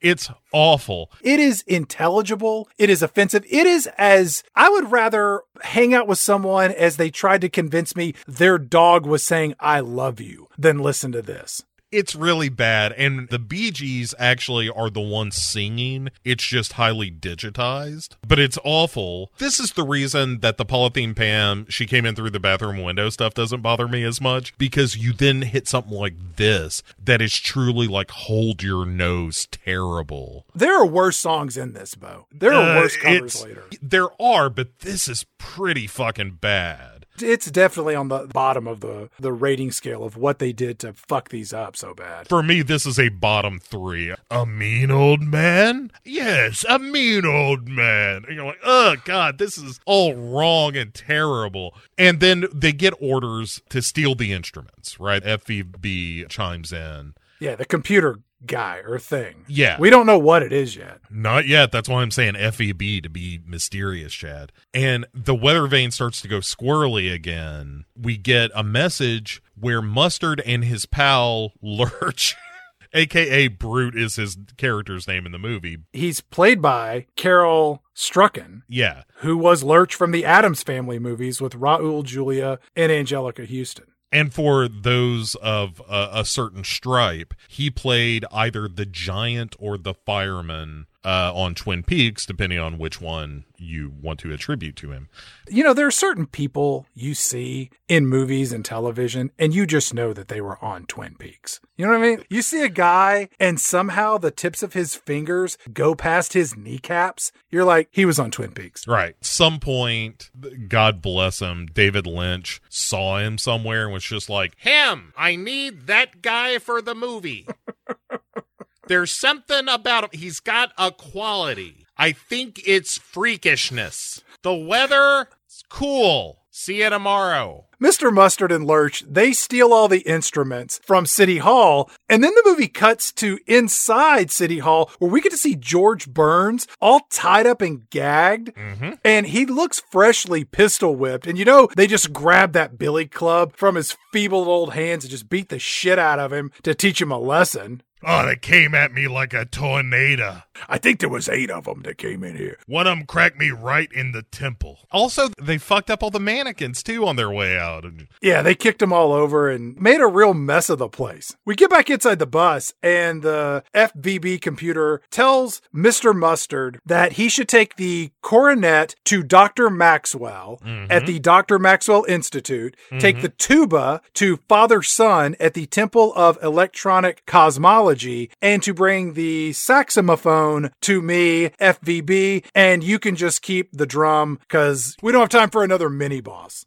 Yes. And the bus then rolls by the farmer's market in Heartland. And on the back end of it, it has turned into a hive of scum and villainy, Chad. Uh, some amusement area. And there's a title card that says, Heartland's Darkest Hour. Yeah, as soon as they take the instruments, the whole city immediately goes to shit. The video game arcade, mm-hmm. and there's a bunch of whores and perverts in mm-hmm. there. Yeah, it's just Times Square. Well, Times Square, circa 1970, whatever year this is. Yeah.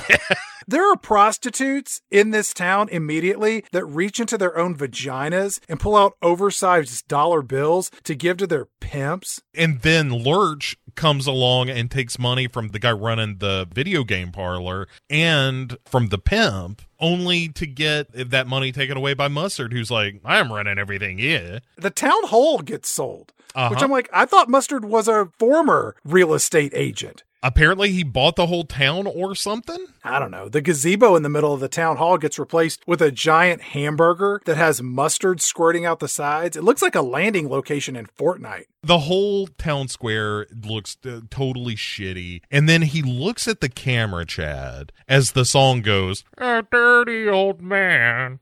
and he goes, Dirty old man? And the robots go, Dirty old man. and he goes, Yes, a dirty old man. Ugh, God. I don't know who this movie is supposed to be for. I guess people like us that just want to hack on it for a couple of hours. Strawberry Fields has had enough. She decides to leave the town and to go get help from Sergeant Pepper's and his Lonely Hearts Club band. So she leaves her home, which is under surveillance. And the two leather fetish sex bots, they wake up on the bus and they sing a robotic version of She's Leaving Home as Strawberry Fields exits her house to go get help. And Mustard, he's sleeping over on the couch, snoring like Shimp. And then Strawberry Fields, she passes the Mustard Hotel that, according to the sign out front, rents by the hour and has adult movies and, of course, water beds. Uh huh. That's for all the whores in town. That's it's right. really just a WeWork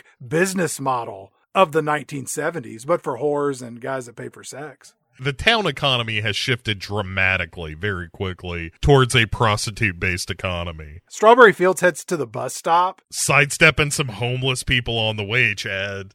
Oh my God! There's all, there's all kinds of hobos and drunkards in this dystopian future. Looks like Hill Valley from that second act of Back to the Future Part Two. And so she hops the bus to Los Angeles. Uh huh. And meanwhile, the robots are trying to wake up Mr. Mustard and they're like, Hey, the girl that you like, she's leaving. And they can't wake him up. So one of them has to just pick up a cane. And this here's your impact play, Chad. Just whacks him in the head a couple of times to wake him up. Bo, this town is under crazy surveillance. They have cameras on every street corner, every bench, every doorway, every streetlight. It's like the Truman Show. Or London.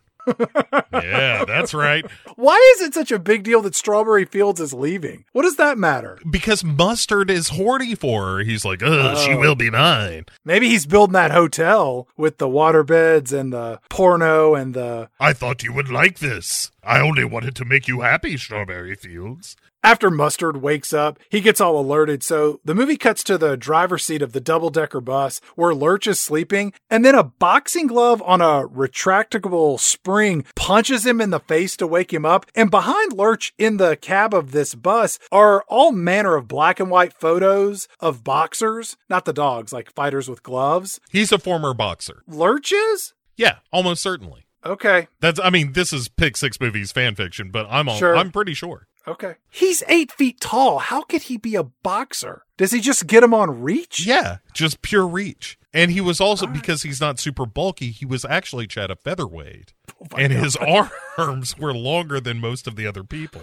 But he just bonked him on the head like a pile driver. I mean, it was like fighting Slender Man, Chad. You can't fight the Slender Man. So Strawberry Fields gets on the bus. She then arrives immediately in Hollywood. Surprisingly, she's not met by a swarm of pimps looking to turn her out on the streets of LA. Los Angeles is like a million times cleaner and more civilized than Heartland now, which has just become a Thunderdome. Strawberry Fields looks up into the night sky and she sees two billboards. One on the left with Sergeant Pepper's Lonely Hearts Club Band being advertised, and then the one on the right features Lucy and the Diamonds. And then we get an unnecessary, unfortunate musical number where the people photographed on the billboards, they come to life and they sing the song Lucy in the Sky with Diamonds. I cannot adequately describe how awful this is.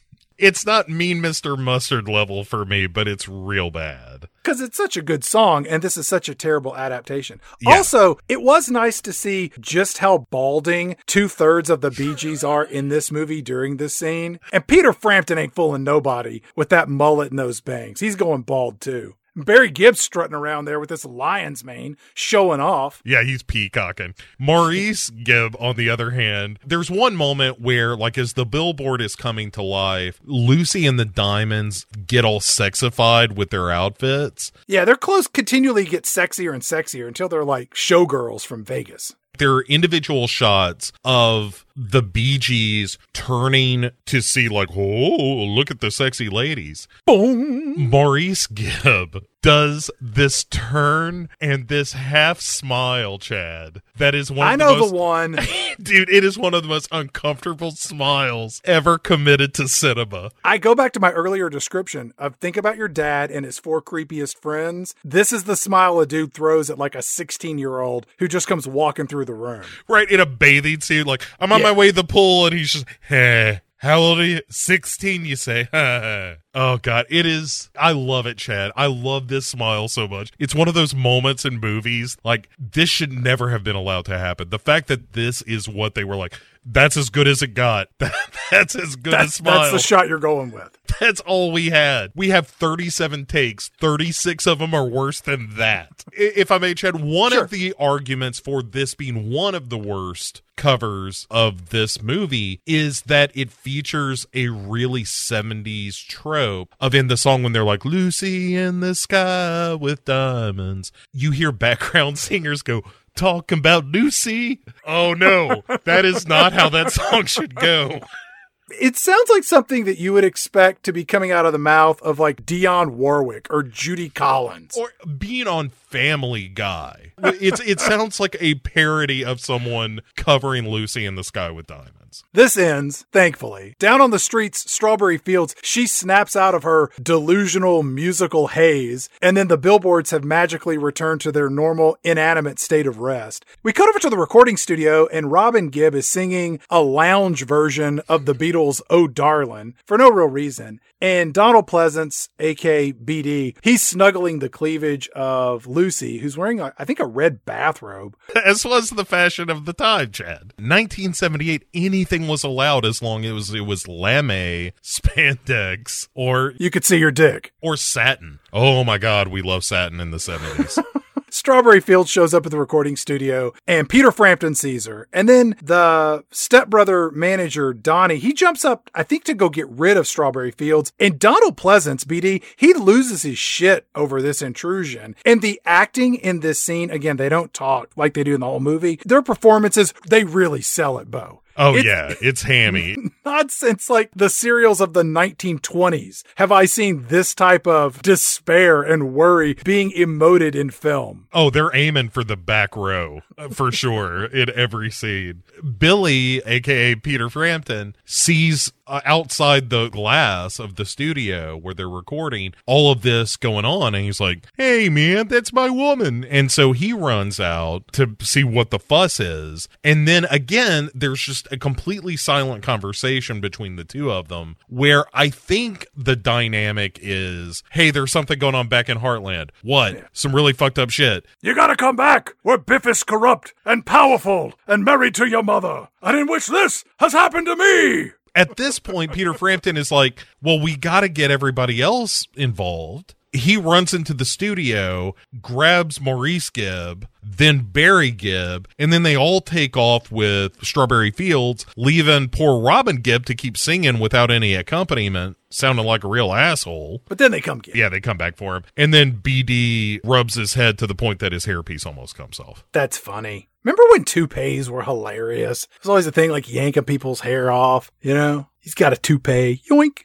Do you think it's because that joke has fallen out of fashion or just that fewer people wear toupees? It's fewer people wear toupees, and there are two individuals to thank for that. Number one, Michael Jordan. Number two, Patrick Stewart. They were game changers when it comes to bald being not only accepted, but being sexy. I'll, I'm with you. Look, anytime we can throw a little light Captain Picard's way, I'm totally on board, you know. Sexy, you say? Make it so, number one. George Burns shows back up again to lay down some raspy narration in our movie. So Strawberry Fields and the boys stole Mr. Mustard's yellow bus, and they tapped into the computer to go find the instruments to fix things back in Heartland, USA. And as for me, I discovered that I liked being tied up after Mustard and Lurch beat me around a bit and left me bound and gagged. I've been frequenting some of those new whorehouses in town. I have 'em bind my wrist and my ankles, and they put a gag in my mouth, and I'm totally nude, and they leave me in the hotel room to either make my escape or to awkwardly explain my situation to housekeeping and the authorities once they arrive. I gotta tell you, it hasn't moved in 15 years until that first maid found me. On the bus. The boys in the band, they go to the computer and start banging away, but Peter Frampton is the one who's taken with the leather female gimp bots. Yeah. And they turn on the computer and the computer says, Go to Dr. Maxwell to get the clarinet. and then George Burns jumps back in and he says, Dr. Maxwell was a small time quack who became a big time specialist turning old corrupt people into handsome young people. Did I also mention that I am into bondage and pyro S&M and a little light anal play? You see, after I get tied up, I like being pegged with one of my Monte Cristos, and then the whore lights the tip of my cigar and she leaves the room just to let it burn. I either get myself free or my stogie burns my tuchus. It's a real win-win for everyone involved. Unless I fought and it burns down the hotel, but that's why businesses have insurance, am I right? Anyway, back to the boys in the band. I call it the Eye of Sauron. I got two in the chamber. Boop, boop. And so, Chad, welcome to rock bottom in this film. Yeah, This is really the moment where you realize, to quote Robert Redford once more, all is lost. Steve Martin is introduced as Dr. Maxwell. As you said, George Burns des- describes him as a sort of a corrupted plastic surgeon of sorts. And he sings Maxwell Silver Hammer, and it's the absolute worst. It's one of the worst things that's ever happened to me. it's such a waste of his talent. I mean, Steve Martin is the, if not one of the greatest comedic geniuses of our lifetime. And in this, he's hamming it up and it feels really fresh off of King Tut. And here's the problem with this performance, in my opinion. Nothing about the song or the premise of what's happening in the movie is funny. And Steve Martin is trying desperately to make it funny. it's a song all about murder and mayhem and it's kind of a darkly funny song but it's being played broadly and also trying to, you know, it's like I said at the beginning, like you're trying to make these songs kind of forward a plot when the songs are largely nonsense to begin with. And just to describe the set, the walls are lime green tile. There are these wild posters that are advertising plastic surgery like ass replacements and nose jobs and stuff for 500 bucks. And there are these conveyor belts that are moving old people in and old people out. It's kind of like the Sneetches. It's the kind of place that a Joe Banks would quit.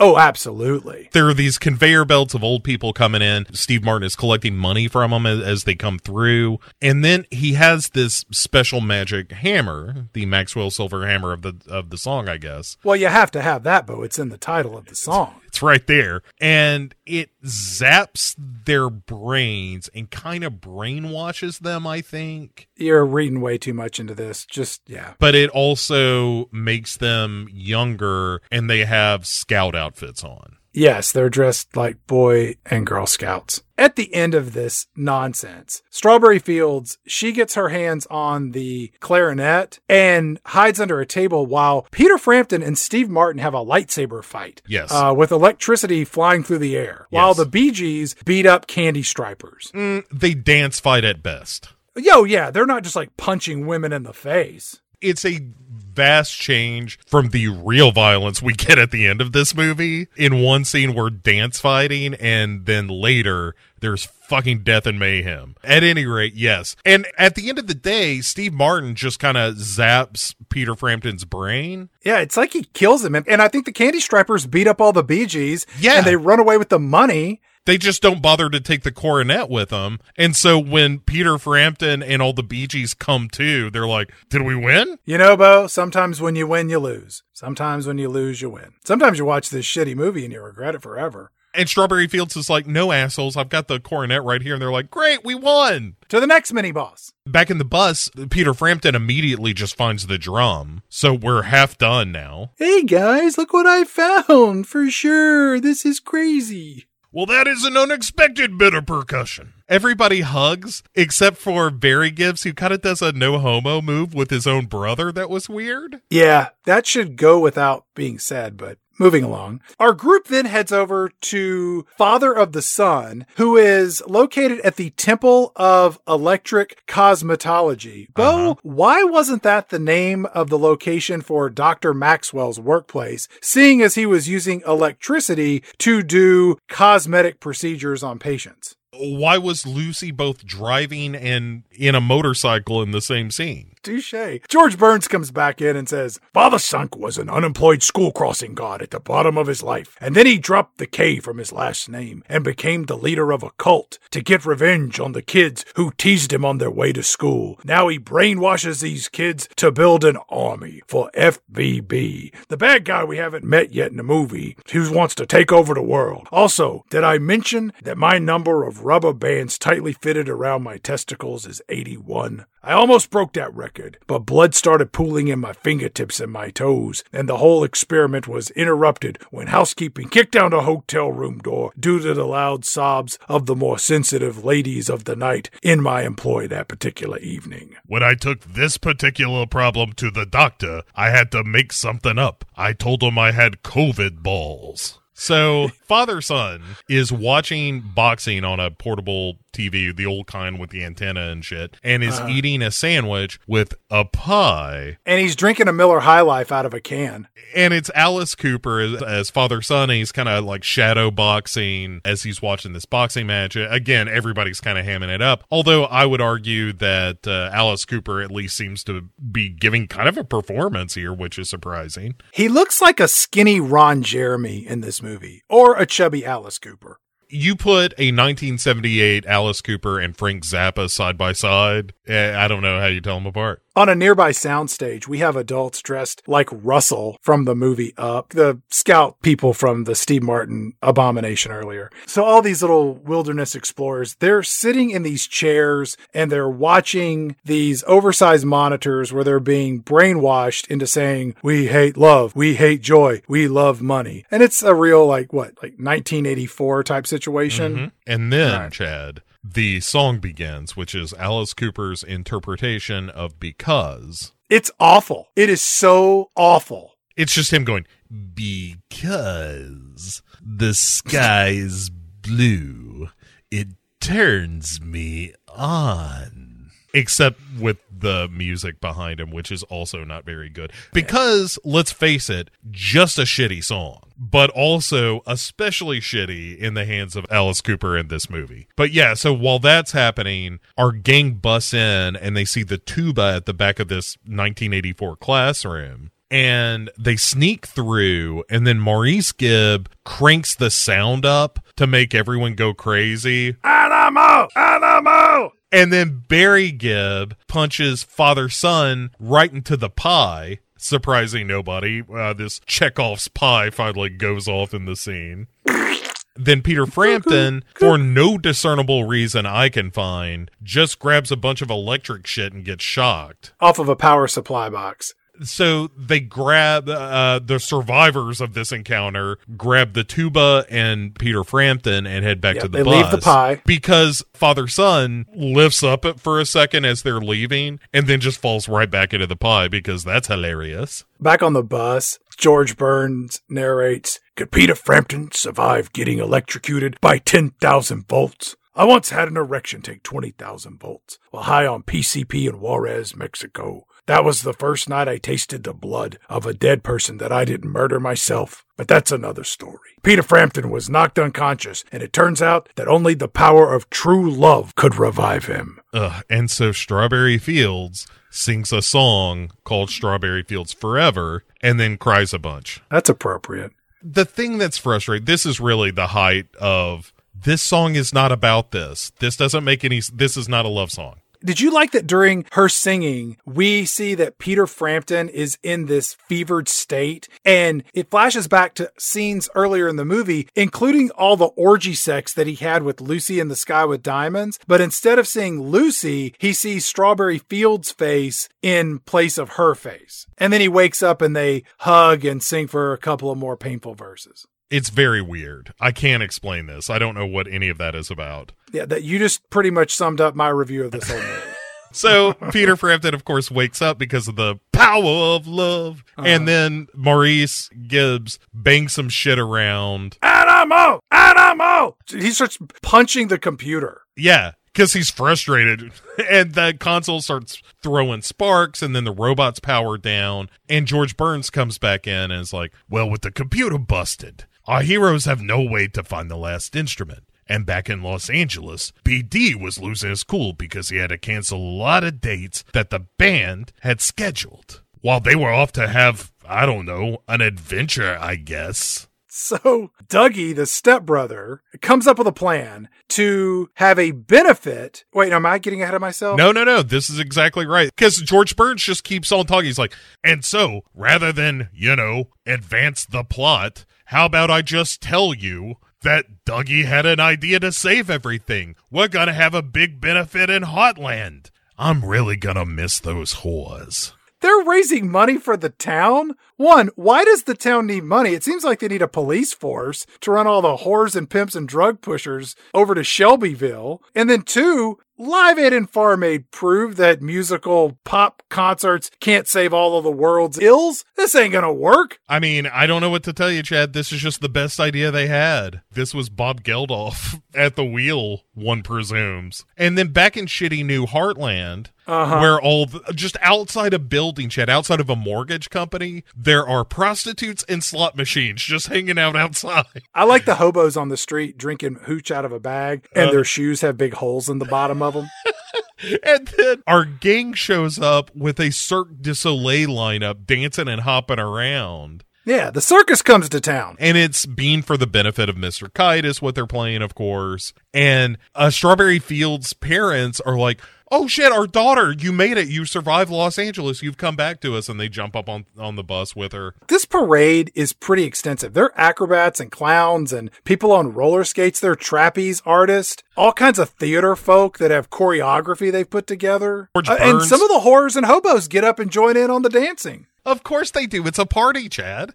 Plus, once all the everybody comes down from this, some people are going to be looking for some release. So, And then George Burns wanders out of the city hall to be like, "Hey, what the fuck is going on out here?" oh, it's the boys. All right, let's have a song and dance time. So he goes out to sing and dance with them, but of course they're, you know, 25 and he's a million. So it's a lot of just stepping and kind of half kicking a foot and stuff. It's some real gentle soft shoe. Nobody's breaking a sweat except for George Burns in this scene. Then Billy does a bit with some trampolines and some clowns. Like you said, it's just a big circus come to town. So later that night, they have a live concert where they start making lots of money, as evidenced by oversized sacks with a green dollar sign on the outside. That's what that was? Of course, that's what it was. Perfect for recovery. Dougie gets in cahoots with Lucy in the sky with diamonds, or maybe it was the lady driving the convertible Cadillac. I don't know. They decide to go steal all the bags of money with the oversized dollar signs on the outside. And then all this happens while a calliope plays a gentle cover of When I'm 64 in the background. The best cover of that song in this movie.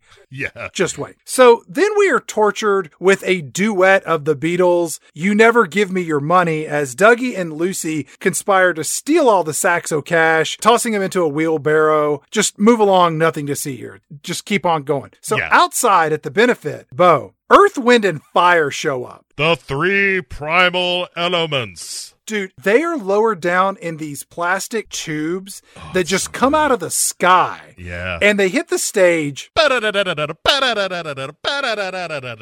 the lead singers are wearing these red capes and they just whip them off and they start doing a cover of the Beatles Got to Get You Into My Life. One of the two best covers in this whole movie. Yes. It is excellent. Mm-hmm. Here's the funny thing about Earth, Wind, and Fire, Bo. Scientists have been studying this as long as the band has been in creation. No one has ever been able to accurately get a count of how many members there are in the band Earth, Wind, and Fire at any given time. It's the problem of the observation of Earth, Wind, and Fire affecting Earth, Wind, and Fire. So you can never get a firm count. Might be 10, might be 12. Are they twins? I don't know. Hey, I think it's 18. You're correct. Wait, it's only five. How did that happen? Same thing goes for the number of instruments on the stage. Sometimes one guy has two saxophones. Some guy's playing a piccolo and using his dick on a xylophone. It's crazy. It's worth repeating. The horns in this song, fucking tasty. It's a great cover. It's a great cover of this song. Earth, Wind, and Fire is fantastic. They do a rocking job. Very few bands can do a good Beatles cover. Earth, Wind, and Fire, one of them. They're the R&B musical equivalent of a random number generator. Like every time you look at them, there's a different combination of singers and musicians, dancers. It's just unpredictable. It's fantastic. I love everything about it. And even Mr. Mustard and the Brute show up, and even Lurch is like, you know what? Earth, Wind, and Fire kind of fucking rocks. Am I right, everybody? and is dancing around. You cut to the Bee Gees and Peter Frampton in the front row, and they're like, they're kind of mopping up the stage with us. This, are, do we have to follow this? That's why they're like, I'm not following this act. Right. Screw this. Let's get out of here. Right. It's like if the Stones were your opening band. Like, I can't. They just did 14 minutes on Sympathy for the Devil and it ruled. I can't follow this. While Earth, Wind, and Fire is distracting everybody rightfully, me, Mr. Mustard, gets the idea of, hey, how about we take this van back? And also, I'm going to hijack Strawberry Fields. I'm just going to abduct her. But what he doesn't know, Chad, is that maybe Lucy and Dougie were going to take the ban also. So they have put mm-hmm. all the money as well as themselves onto this bus at the same time. Right. And so when Mustard finds the key, cleverly hidden, Chad, in the van, Just leave it in the ignition. No one will ever think to look there for it. so Dougie and maybe Lucy are hiding in the van when they take off. As the song wraps up, the Bee Gees and Peter Frampton are like, that was awesome. Also, we are not going on that stage. Uh, where's Strawberry Fields, everybody? Oh, wow, man. Like the bus is leaving and we're not driving it. That's a real bummer. This is a narrative of heavy duty proportions. It's a real shame we couldn't follow Earth, Wind, and Fire. Tip of the hat. So they take off in a hot air balloon after the bus. After Chad, a quick change into satin flight suits by just ducking down into the basket of the hot air balloon. It's a real right. And then now they're satin World War II bombers. and the chase is on the card reads this balloon chases the bus they get inside M- me mr mustard gets a message from fvb saying bring the instruments the army is ready Right. And so now that everything is coming together for Mean Mr. Mustard, he sings to a tightly bound Strawberry Fields when I'm 64. Oh, yeah, I like this part of the movie. This was the part where the, the woman was all tied up like that. Stick a cigar in her ass and light it. See if she can get out. Tell me how long it is. I'll beat that record. Also, it was especially sexy because she was wearing pantyhose. Mr. Mustard sings just a torturous version of When I'm 64, which is only made worse when it turns into a duet where Strawberry Fields starts singing lyrics to him. Again, just we're going to power through this. Up in the sky, the balloon is in hot pursuit. One of the female Gimp bots discovers Dougie and quite possibly Lucy in the sky with diamonds preparing to jump off the bus with a couple of sacks of cash. So Mustard ties them up mm-hmm. along with Strawberry Fields and Yeah. eventually Hey, say that again a little bit slower. the the part about them taking the money? No, no, no. The other part, when they got caught, what did the villains do to our heroes? Well, he he took the Uh-huh. the one woman who was already tied up, Yeah, yeah, yeah. and then he found another man Uh-huh. and another woman, yeah. uh, and he he took the threesome of them. Can one of them be Gracie? You know, I think her name is Lucy, but I she could probably if you said Gracie, it sounds a little like Lucy, so she might Yeah, come to that. But he ties the three of them up. He kind of binds them all together. Oh, Um, yeah. All together. Sir, I need you to pull up your pants. Not for you or anyone. Keep talking. The balloon crash lands. George Burns does step in to be like, unfortunately, the balloon couldn't catch this bus on account of diesel engines and hot air balloons. It was never going to happen. We are finally at FVB Central for the finale ish of our movie. Mr. Mustard and Dougie and Lucy and Strawberry Fields and Lurch, who's carrying a big sack with all the instruments, they all go onto this soundstage. And the soundstage has in the middle of it, there's a curved staircase on the left that goes up to a platform, which is connected to a series of oversized coins that make a second staircase coming down on the right. And the background is completely black. So you're expecting to possibly hear a cover of Money,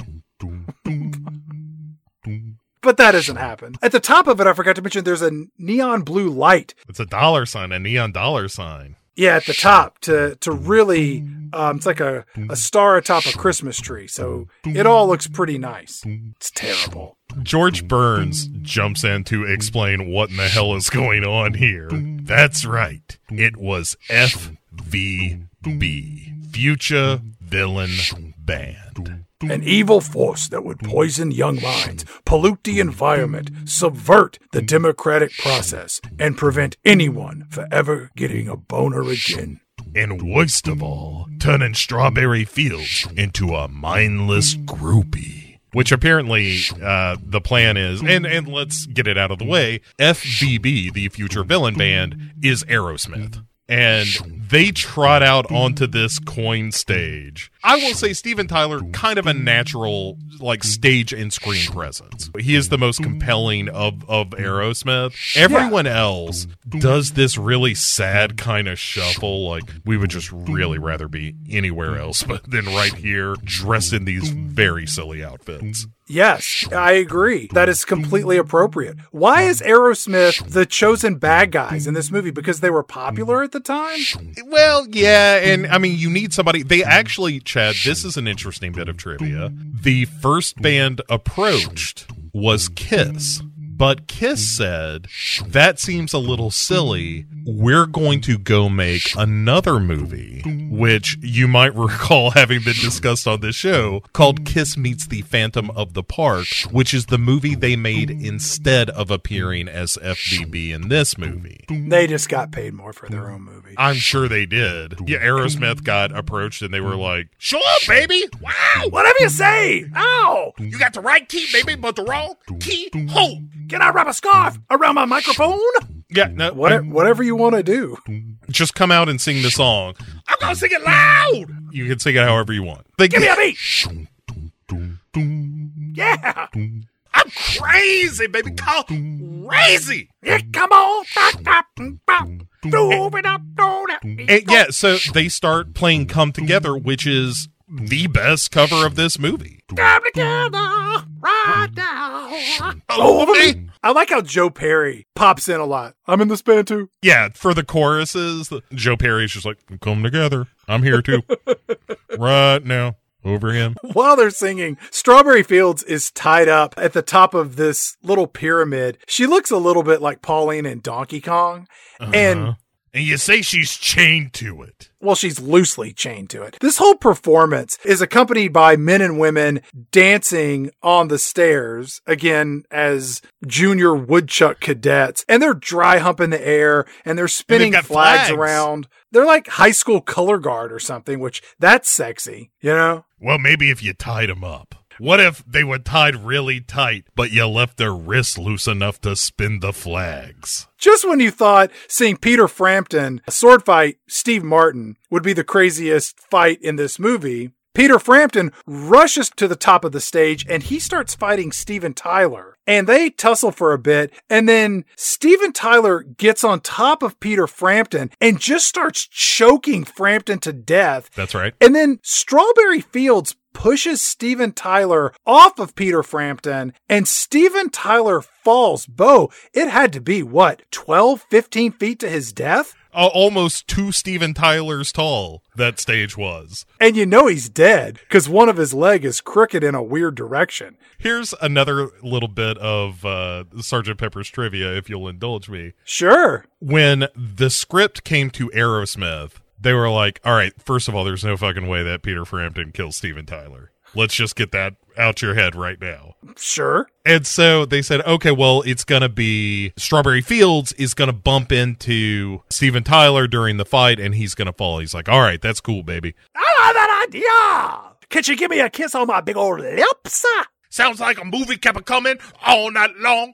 What color is the dress that she's wearing? Cause pink is my favorite color. Somebody write that down. I'm gonna need that in about ten years. I've only got so many good ideas. Come on, Steven, dream on, man. You got great ideas. What did you say? Dream on, dream on. Write that down. Why are there so many stairs on this? Y'all need to put in an elevator. I'd love to be in an elevator. Somebody write that down. I feel like my Steven Tyler is turning into an Eddie Murphy. What do you mean somebody's going to be on that elevator? When they get to set, Steven Tyler gets new pages where Peter Frampton like wrestles them and throws them. And Uh-huh. while they're on set, Aerosmith is like, Fuck that, baby. It's gonna be like you said in the original script. I am not getting my ass kicked by Peter Frampton. That would never happen. Not to Aerosmith. and so they were like, okay, fine, fine. She hits him and he just falls off, which is why it happens like it does. He's dead. But d- during all this scuffling, Chad, the neon sign that the Strawberry Fields is chained to Uh huh. starts to wobble and wibble and whatnot. Uh oh. and it goes over and we cut to this fucking neon sign falling with a dummy tied to this thing. It's like a super Dave Osborne dummy. it is glorious.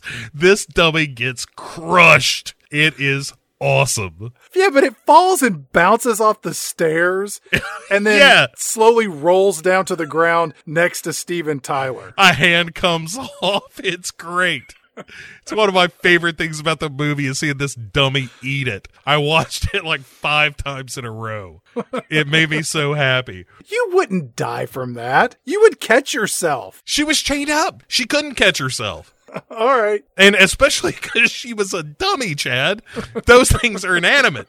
They they have no will of their own except Pinocchio, and that's dark magic. You don't want nothing to do with that. Steven Tyler is dead, and Strawberry Fields is dead Uh huh. for now. Uh, uh, no spoilers, Chad. I'm really enjoying the ride. You know, edit that out. I don't want to ruin it for the people who've never seen this movie. I, I don't don't edit this program. I'm not talking to you. I'm talking to one of our interns, Oh, not the good. paid ones, the ones that work for free. Suckers. School credit. Also, when Peter Frampton, yeah, stupid school, Peter Frampton rushes to Strawberry Fields, behind him on the stairs, I don't know if you noticed this, Chad. This is the glory of Blu ray. There's a boot with like a leg sticking out of it, and, and like the whole area is kind of smoking and stuff. And I was Uh-huh. like, did all those scouts just explode when Steven Tyler died? Is that what happened? I thought they just left. I, that's what I thought. And then I saw this fucking boot. Somebody tossed a joint into some random shoe. I need some answers. There was a, a comic book adaptation of this movie I saw that. that was never released in the United States, but I would I would be curious to read the French or German version to see what the hell happened to all these scouts. But yeah, everybody's dead, and then cut to a bell ringing in a church steeple in Heartland, Chad. Oh, it's so sad, Bo. All the people there are mourning the death of Strawberry Fields, who was laying in a glass coffin for viewing, like Lennon or Snow White. The two extremes of human thought, I think. I think they might have shared real opposing views on the exploitation of the labor class. I'd like to see a debate between those two. So you're uh, using these small men to achieve your ends, yet they get nothing in compensation. What is it you're doing to take care of the dwarves? They choose to do it, and I dance around with them as well. You, Sneezy, you look me in the eye. Tell me you want to be working for this woman. For nothing. For scraps. I can't do it, Lennon. She'll hit me. See, this is what the proletariat does. We're at this outdoor funeral, and Peter Frampton starts doing a cover of the Beatles' Golden Slumber. Mm-hmm. Not a terrible cover. Not the worst. In my opinion, it's Yeah. not uh, in that top two category with Aerosmith and Earth, Wind, and Fire because it's pretty close to the original, Mm-hmm. but they did screw up the musical arrangement a little bit. So it really just reminded me of the original more, which I'd rather go listen to that now. Just listen to the whole Abbey Road medley. I mean, we get them all. George Burns is there. He's sad. The whole cast is. Mr. Mustard is, is there, which is fucked up. Did OJ go to Nicole's funeral? I don't know the answer to that, but that's the equivalent. OJ killed Nicole. Mustard just sort of helped to facilitate her. death. I guess you're right, but feel like we're equivocating. But uh, Mr. Kite, aka George Burns, bus saying he's like, the boys have brought the instruments back to Heartland, but we had to ask ourselves, was it worth it? Was it worth the sacrifice? Could anything or anyone make everything right again in Heartland? And why won't the hardware store special order those nylon bungees that don't chafe my crepe paper skin? I told them I'd pay extra. I got the money. I'll tell you why. Because Henderson's hardware is run by a bunch of anti-Semites. There, I said it. Frank Henderson hates the Jews. Everybody in the town knows it. You should hear him behind closed doors talk about the, the integration of Heartland. This guy makes George Wallace look like Jesus Christ. Replacement theory. Disgusting. All I want is a little microfiber nylon, you know, for a little late night fun. You bastard. Look, Henderson, I'm going to level with you. I ain't got a lot of years left. Now, these nylon cords, they allow me to achieve a lot of pleasure. You gonna deny an old man pleasure? Is that where you want to plant your flag, Henderson? Cause I'll drive you right the fuck out of this town. Guess what else we got back along with those instruments? That's right, my billy club. How about I come down here and visit you in your hardware store? I'm gonna bring two pipes, the one in my pants, and if it don't get those nylon cuffs, then God is my witness, the other rod, the billy club, that's gonna go to work. First on you, then on your wife. Don't worry, you'll be awake. Wait, where was I? Oh yeah, a funeral. Was all hope lost? We get some flashbacks of Peter Frampton and Strawberry Fields frolicking with a German shepherd. I guess one of them had a dog in the past. I thought the same thing. That's in my notes too. Like, where did this dog come from? And where was it while everyone was going to Los Angeles? Did they just abandon the pet? Put him out on the farm, put down a bag of kibble, split it down the middle with a straight razor. We'll see in three weeks, maybe. Not since the levees broke has a pet been so abandoned. All right, that might be hyperbole. Peter Frampton goes to Strawberry Fields' house because she lives with her folks. And when he goes inside, everything is covered with white sheets. It looks like they're about to paint the place, honestly. And Frampton goes up to Strawberry Fields' bedroom and everything there's covered in sheets. Frampton, he's weeping and he goes over and punches out a life size black and white cutout of him that she had in her room. That's weird. We also see a copy of the Heartland Herald newspaper and the top headline reads Strawberry Fields sacrifices life for Heartland, uh-huh. which, Bo, I saw what happened. She just fell over and died. I do not think that that qualifies as a sacrifice. This is a real generous read of the situation, but she did die alongside the real heroes, and you know, everybody's kind of giving it to her. Did you happen to read the second headline on the newspaper? I did, Chad. It was Mr. Jones commits suicide behind wheel of car. Yeah, and there was a real graphic image of a car that is smashed into a fence and or a tree. And Bo, I looked at the credits of this film. There's no Mr. Jones listed there. Uh oh. Do you think it was one of those homeless people that was hanging out in Heartland? I was wondering, is this a reference to a day in the life? Because that mentions a suicide. Yes. But that guy shoots himself. I think the idea of commit suicide behind wheel of car, I think you may see a crash car, but the implication I think is that yes, he blew his mind out in a car, as the song says. Oh. Yeah. Anyway, so Barry Gibb starts uh, singing a day in the life and it's just kind of rolling by his brothers checking in with them i'm like Boy, you sure look depressed. I bet it's uh, that whole thing about the girl who died. Oh, well, man, I'm so feeling so blue. I wish if there was a way that we could be together for all eternity. Hey, there is. But, you know, you gotta wait for the natural order of things. Eventually you'll die and then you'll be reunited. But not right now. Wait a minute. What if I were to ignore the natural order of things, man? You know what? I think I'm just gonna go and take my own life. Suicide? This is a film of very heavy duty proportions.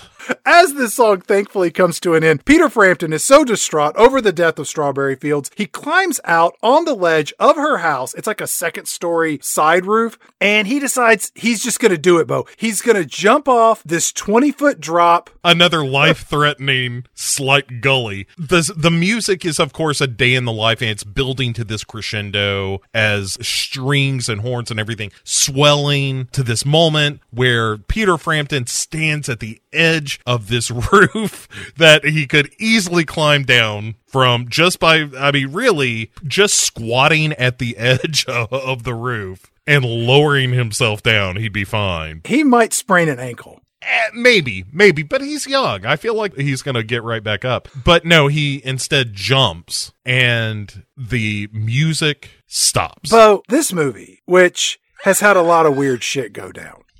Yeah. It is nothing, and I mean nothing compared to what is about to take place. Man. Do you want to do this? Yeah. The weather vane, which is spinning around all willy nilly on account of uh, Peter Frampton committing suicide, just turns into Billy Preston in this like gold satin Sergeant Pepper's outfit. With a cap and gloves and shoes. And boots. And- Those boots are something. As Peter Frampton jumps off the roof, time stands still Uh huh. as all of this occurs. Just in case anybody doesn't know who Billy Preston is, his most famous song, or the song that I know him for, is Nothing from Plus Nothing. nothing leaves nothing. You had to do something. Motherfucker punch you in the mouth. Right. Lillian, Lillian cannot go outside. Lillian cannot become a weather vane. I keep getting distracted. Lillian, if you turn into a weather vane, Lillian, I'm gonna beat your ass. R E S P C T. Find out. So Billy Preston zaps Peter Frampton and he reverses time back to where Peter Frampton is now standing on the roof. Uh huh. 20 feet in the air. And then, Chad, he just flies off the roof. Flies off the roof is a bit much. He gently floats to the ground like, I don't know, he's in a production of Peter Pan. Not a great production of Peter Pan. No, he's like the Black Sandy Duncan. I still think you're overstating how good the flying is here. But he zaps the for sale signs on City Hall. He's dancing around. Like it's just pure and he's singing joy. "Get Back," by the way. Of course, you, he's reversing time. So you got to sing Get Back, Chad. It's the equivalent of like Chris Reeve flying around the world, you know? he's undoing all of the terribleness of the town that the hotel is no longer a whorehouse and he gets rid of the hamburger in town square or, or whatever else. He zaps a lightning bolt over at Dougie and Lucy, who are there for some reason. They turn into an altar boy and a nun. At one point, he blasts Mr. Mustard and Lurch, and Mr. Mustard turns into a nun, and Lurch is a monk, but then he zaps Mr. Mustard again, and then he turns into the Pope. My favorite transformation is from the bus into Herbie, the love bug. Uh huh. Me, me. He's a wizard. Me, Barry Preston's a wizard. Me, me, me, me. Look at, look at my trunk. Me, me, me. It's full of sacks of money. Me, me, me. No, you idiot. Me, me, me. My trunk is in the front. I also think it's a weird move for the movie to suddenly get very into Judeo Christian ethics. Where all of a sudden, like, oh yeah, Christianity, I guess, is a thing in this movie. Fair enough.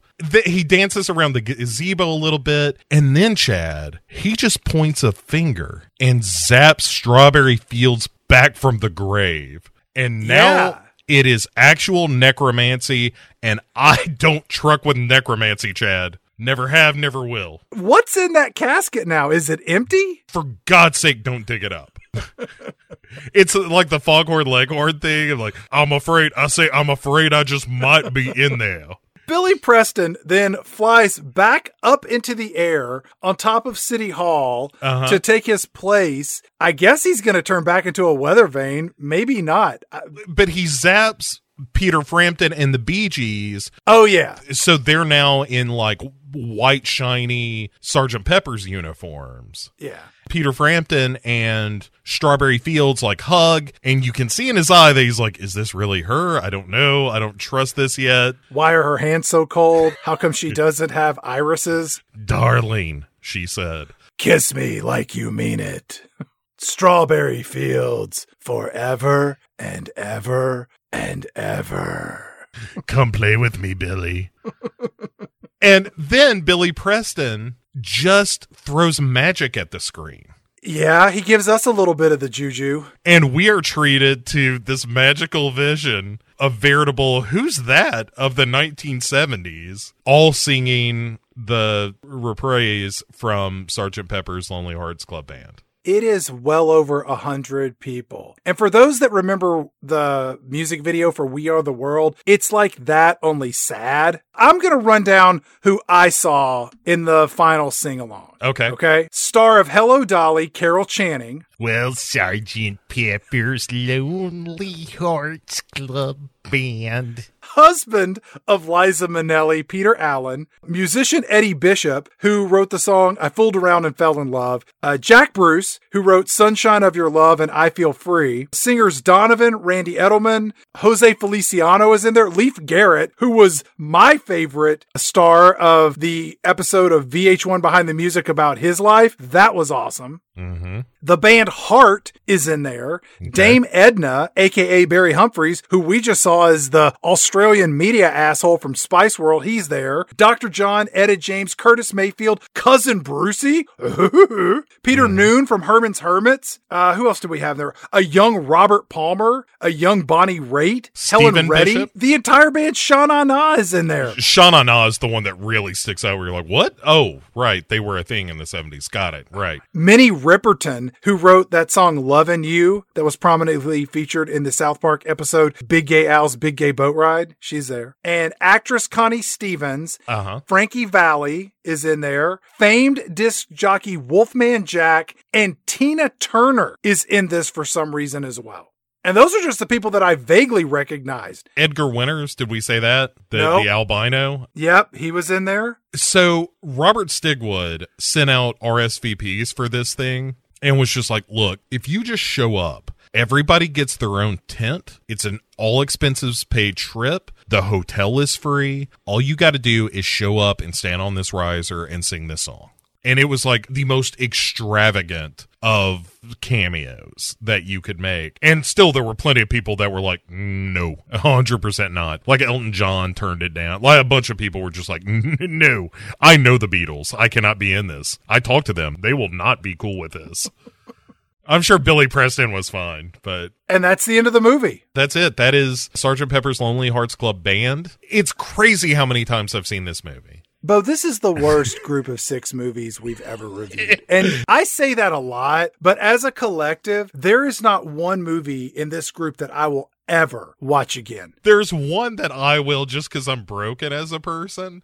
Sure. The Lifetime series were barely movies, and there were at least a couple of those that I would gladly watch again. Yeah, this is uh, truly a terrible crop of films, but it has been a delight. Years from now, if I'm sitting around and that dopey Christmas Nutcracker movie comes on, like decades, there's part of me like, I, I might sit through that again. I can come up with circumstances under which I would watch at least one of the movies from one of our seasons. Like a bookshelf fell on top of me and I can't escape myself and this movie starts playing on the TV. Uh-huh. If these come on, I'm just going to close my eyes and scream. Bang your head against the floor until you pass out. Just hold my breath. I'll take my chances. All right, all right. So I get to do this first this time. Give me your ranking of these movies, Yep. worst to best. Worst to Try best. that, Chad. All right, I can do this. First off, I would say for all of these movies, if you've never seen any of the films from this season and you really enjoy the musicians featured in these films, I recommend that you watch it. It's worth it just as an oddity. It's like going to the freak show. But for me, ranking these from worst to best, oh boy, my bottom is Sergeant Pepper's. Uh-huh. And above that is Cool as Ice. And the reason that is the case is that Sergeant Pepper's is longer than Cool as Ice. That's the only reason it is the right. bottom. Okay. Above this, in my number four, Four, slot, yeah. is from Justin to Kelly, only Okay. because the music is awful. It's also longer than Kiss Meets the Phantom of the Park. So All right. I'm putting Kiss Meets the Phantom of the Park above from Justin to Kelly because there are songs in Kiss Meets the Phantom of the Park that I can tolerate. There's nothing from, from Justin to Kelly that's worth listening to. Which brings me down to the final two Stay Away Joe and Spice World. My number two is Spice World because it's longer than Stay Away Joe. And Stay Away Joe is my number one of this season. And I, I will say that also, not only because it's short, Stay Away Joe is the most racist thing we've ever reviewed on this show. It beat out Wild Wild West. The Dukes of Hazzard had a lot of racism in it. This movie is so shockingly racist that if I had a friend over, this came up and they were like, oh, let's watch it, I would watch it with them, but I wouldn't watch the movie. I would just watch their face throughout the whole movie and enjoy the horror that poured over them as they took in this thoroughly offensive motion picture. Um. Okay. Once again, we are we're not exactly reverse, but it's close. My worst is Kiss meets the Phantom of the Park. Justified. It yeah, it's a total piece of shit, and I don't like Kiss, and all those songs are terrible, and everything about it is awful. From that, I went from Justin to Kelly Okay. for for all the reasons we've described. Then above that is Cool as Ice, but I mean that's a real devil's bargain. I know. And then above Cool as Ice, at the number three spot, is Stay Away Joe on account of all the racism. Sure. But also, there is something there. What that movie made me do is want to watch another Elvis movie at some point. And then the number two spot is Spice World because there were at least two good jokes. At number one is Sergeant Pepper's because I saw it a bunch as a kid and I have a weird nostalgia for it. This is in no way to imply that there is anything good about Sergeant Pepper's. It is a terrible, terrible movie with songs that just make you want to burn your ears out with a curling iron. So I don't recommend in any way Sergeant Pepper's Lonely Hearts Club Band. It's just a movie that I will watch again because see above, read me being broken. Makes sense. Also, just for the record, I'm not a big fan of overly racist movies either. It's not what I heard. Chad, it's time to put all these terrible singing songs, singing songs, uh, uh, all these terrible singer movies in our rear view mirror as we look ahead to a brand spanking new season. Season 16, Bo. Oh, lucky 16. Is that a thing? Uh huh. And because we're we're heading into the summer months, Chad, the pandemic seems to be easing up some. Thank God. Yeah. Let's do some summer movies. Oh, that sounds like a, a great idea. You know what's a great summer movie, Chad? I, tell me. Jaws. We ought to talk about Jaws. Jaws is a good movie. It is. It's a great movie. One of the best movies. It's kind of not what we do. How about instead of talking about Jaws, Uh huh. we could talk about movies they're like Jaws but different. You know, it's like Jaws. It's like Jaws. Yeah. yeah. I've seen a bunch of those movies that when you watch it, you're like, yeah, that's like Jaws. What do you think should be the first movie to kick off this new season entitled It's Like Jaws? Well, maybe the most It's Like Jaws movie I've ever seen in my life, which is another one word animal movie. This one called Grizzly. That's oh right. Oh my God. It's a land jaws that's a bear. And this land jaws goes up against a researcher, a local sheriff, and a mayor. Oh, wait, a resort owner that doesn't want to shut down the whole camp because of a one crazy bear, Chad. I think you'll find that it's very much like Jaws, and there's no but. It's just a lot like Jaws. You say coyote. People say, huh? What? You say bear bow. You got to panic on the Arbor Day of Arbor Days. Look, I'm not going to cut this bear open and see that little Kintner boy spill out all over this veranda. We're talking about a big berry, big berrius, big berrius. All right. I- it's a Kodiak. A what? We got all that covered uh, uh, down the line. And if you have a recommendation for this upcoming season, we have not locked in on all six movies yet. You can always send us recommendations. Find us on social media. You can send us an email at pick6movies at gmail.com. You can find us on our website. You can find us all over the place. You can probably see us walking down the street, screaming at people, telling them to stop watching terrible movies and go watch good movies. So, Bo, any final thoughts on Sgt. Pepper's Lonely Hearts Club Band, your favorite movie of this particular season? Oh man, that Earth, Wind, and Fire cover is real good. Yeah, it is good. You know what's not good? Everything else. the 145 minutes other than that, yes. There you go. We'll be back with a brand new season in two short weeks with all types of movies that are like Jaws, but not quite. Man goes into a golf cart. Golf cart goes into those woods. Bears in the woods. Our bear. Farewell and adieu to ye fair Spanish ladies. Is it shitting in the woods? You know what? We're using up all our aid material. Come back in two weeks and we'll give you the good stuff, people.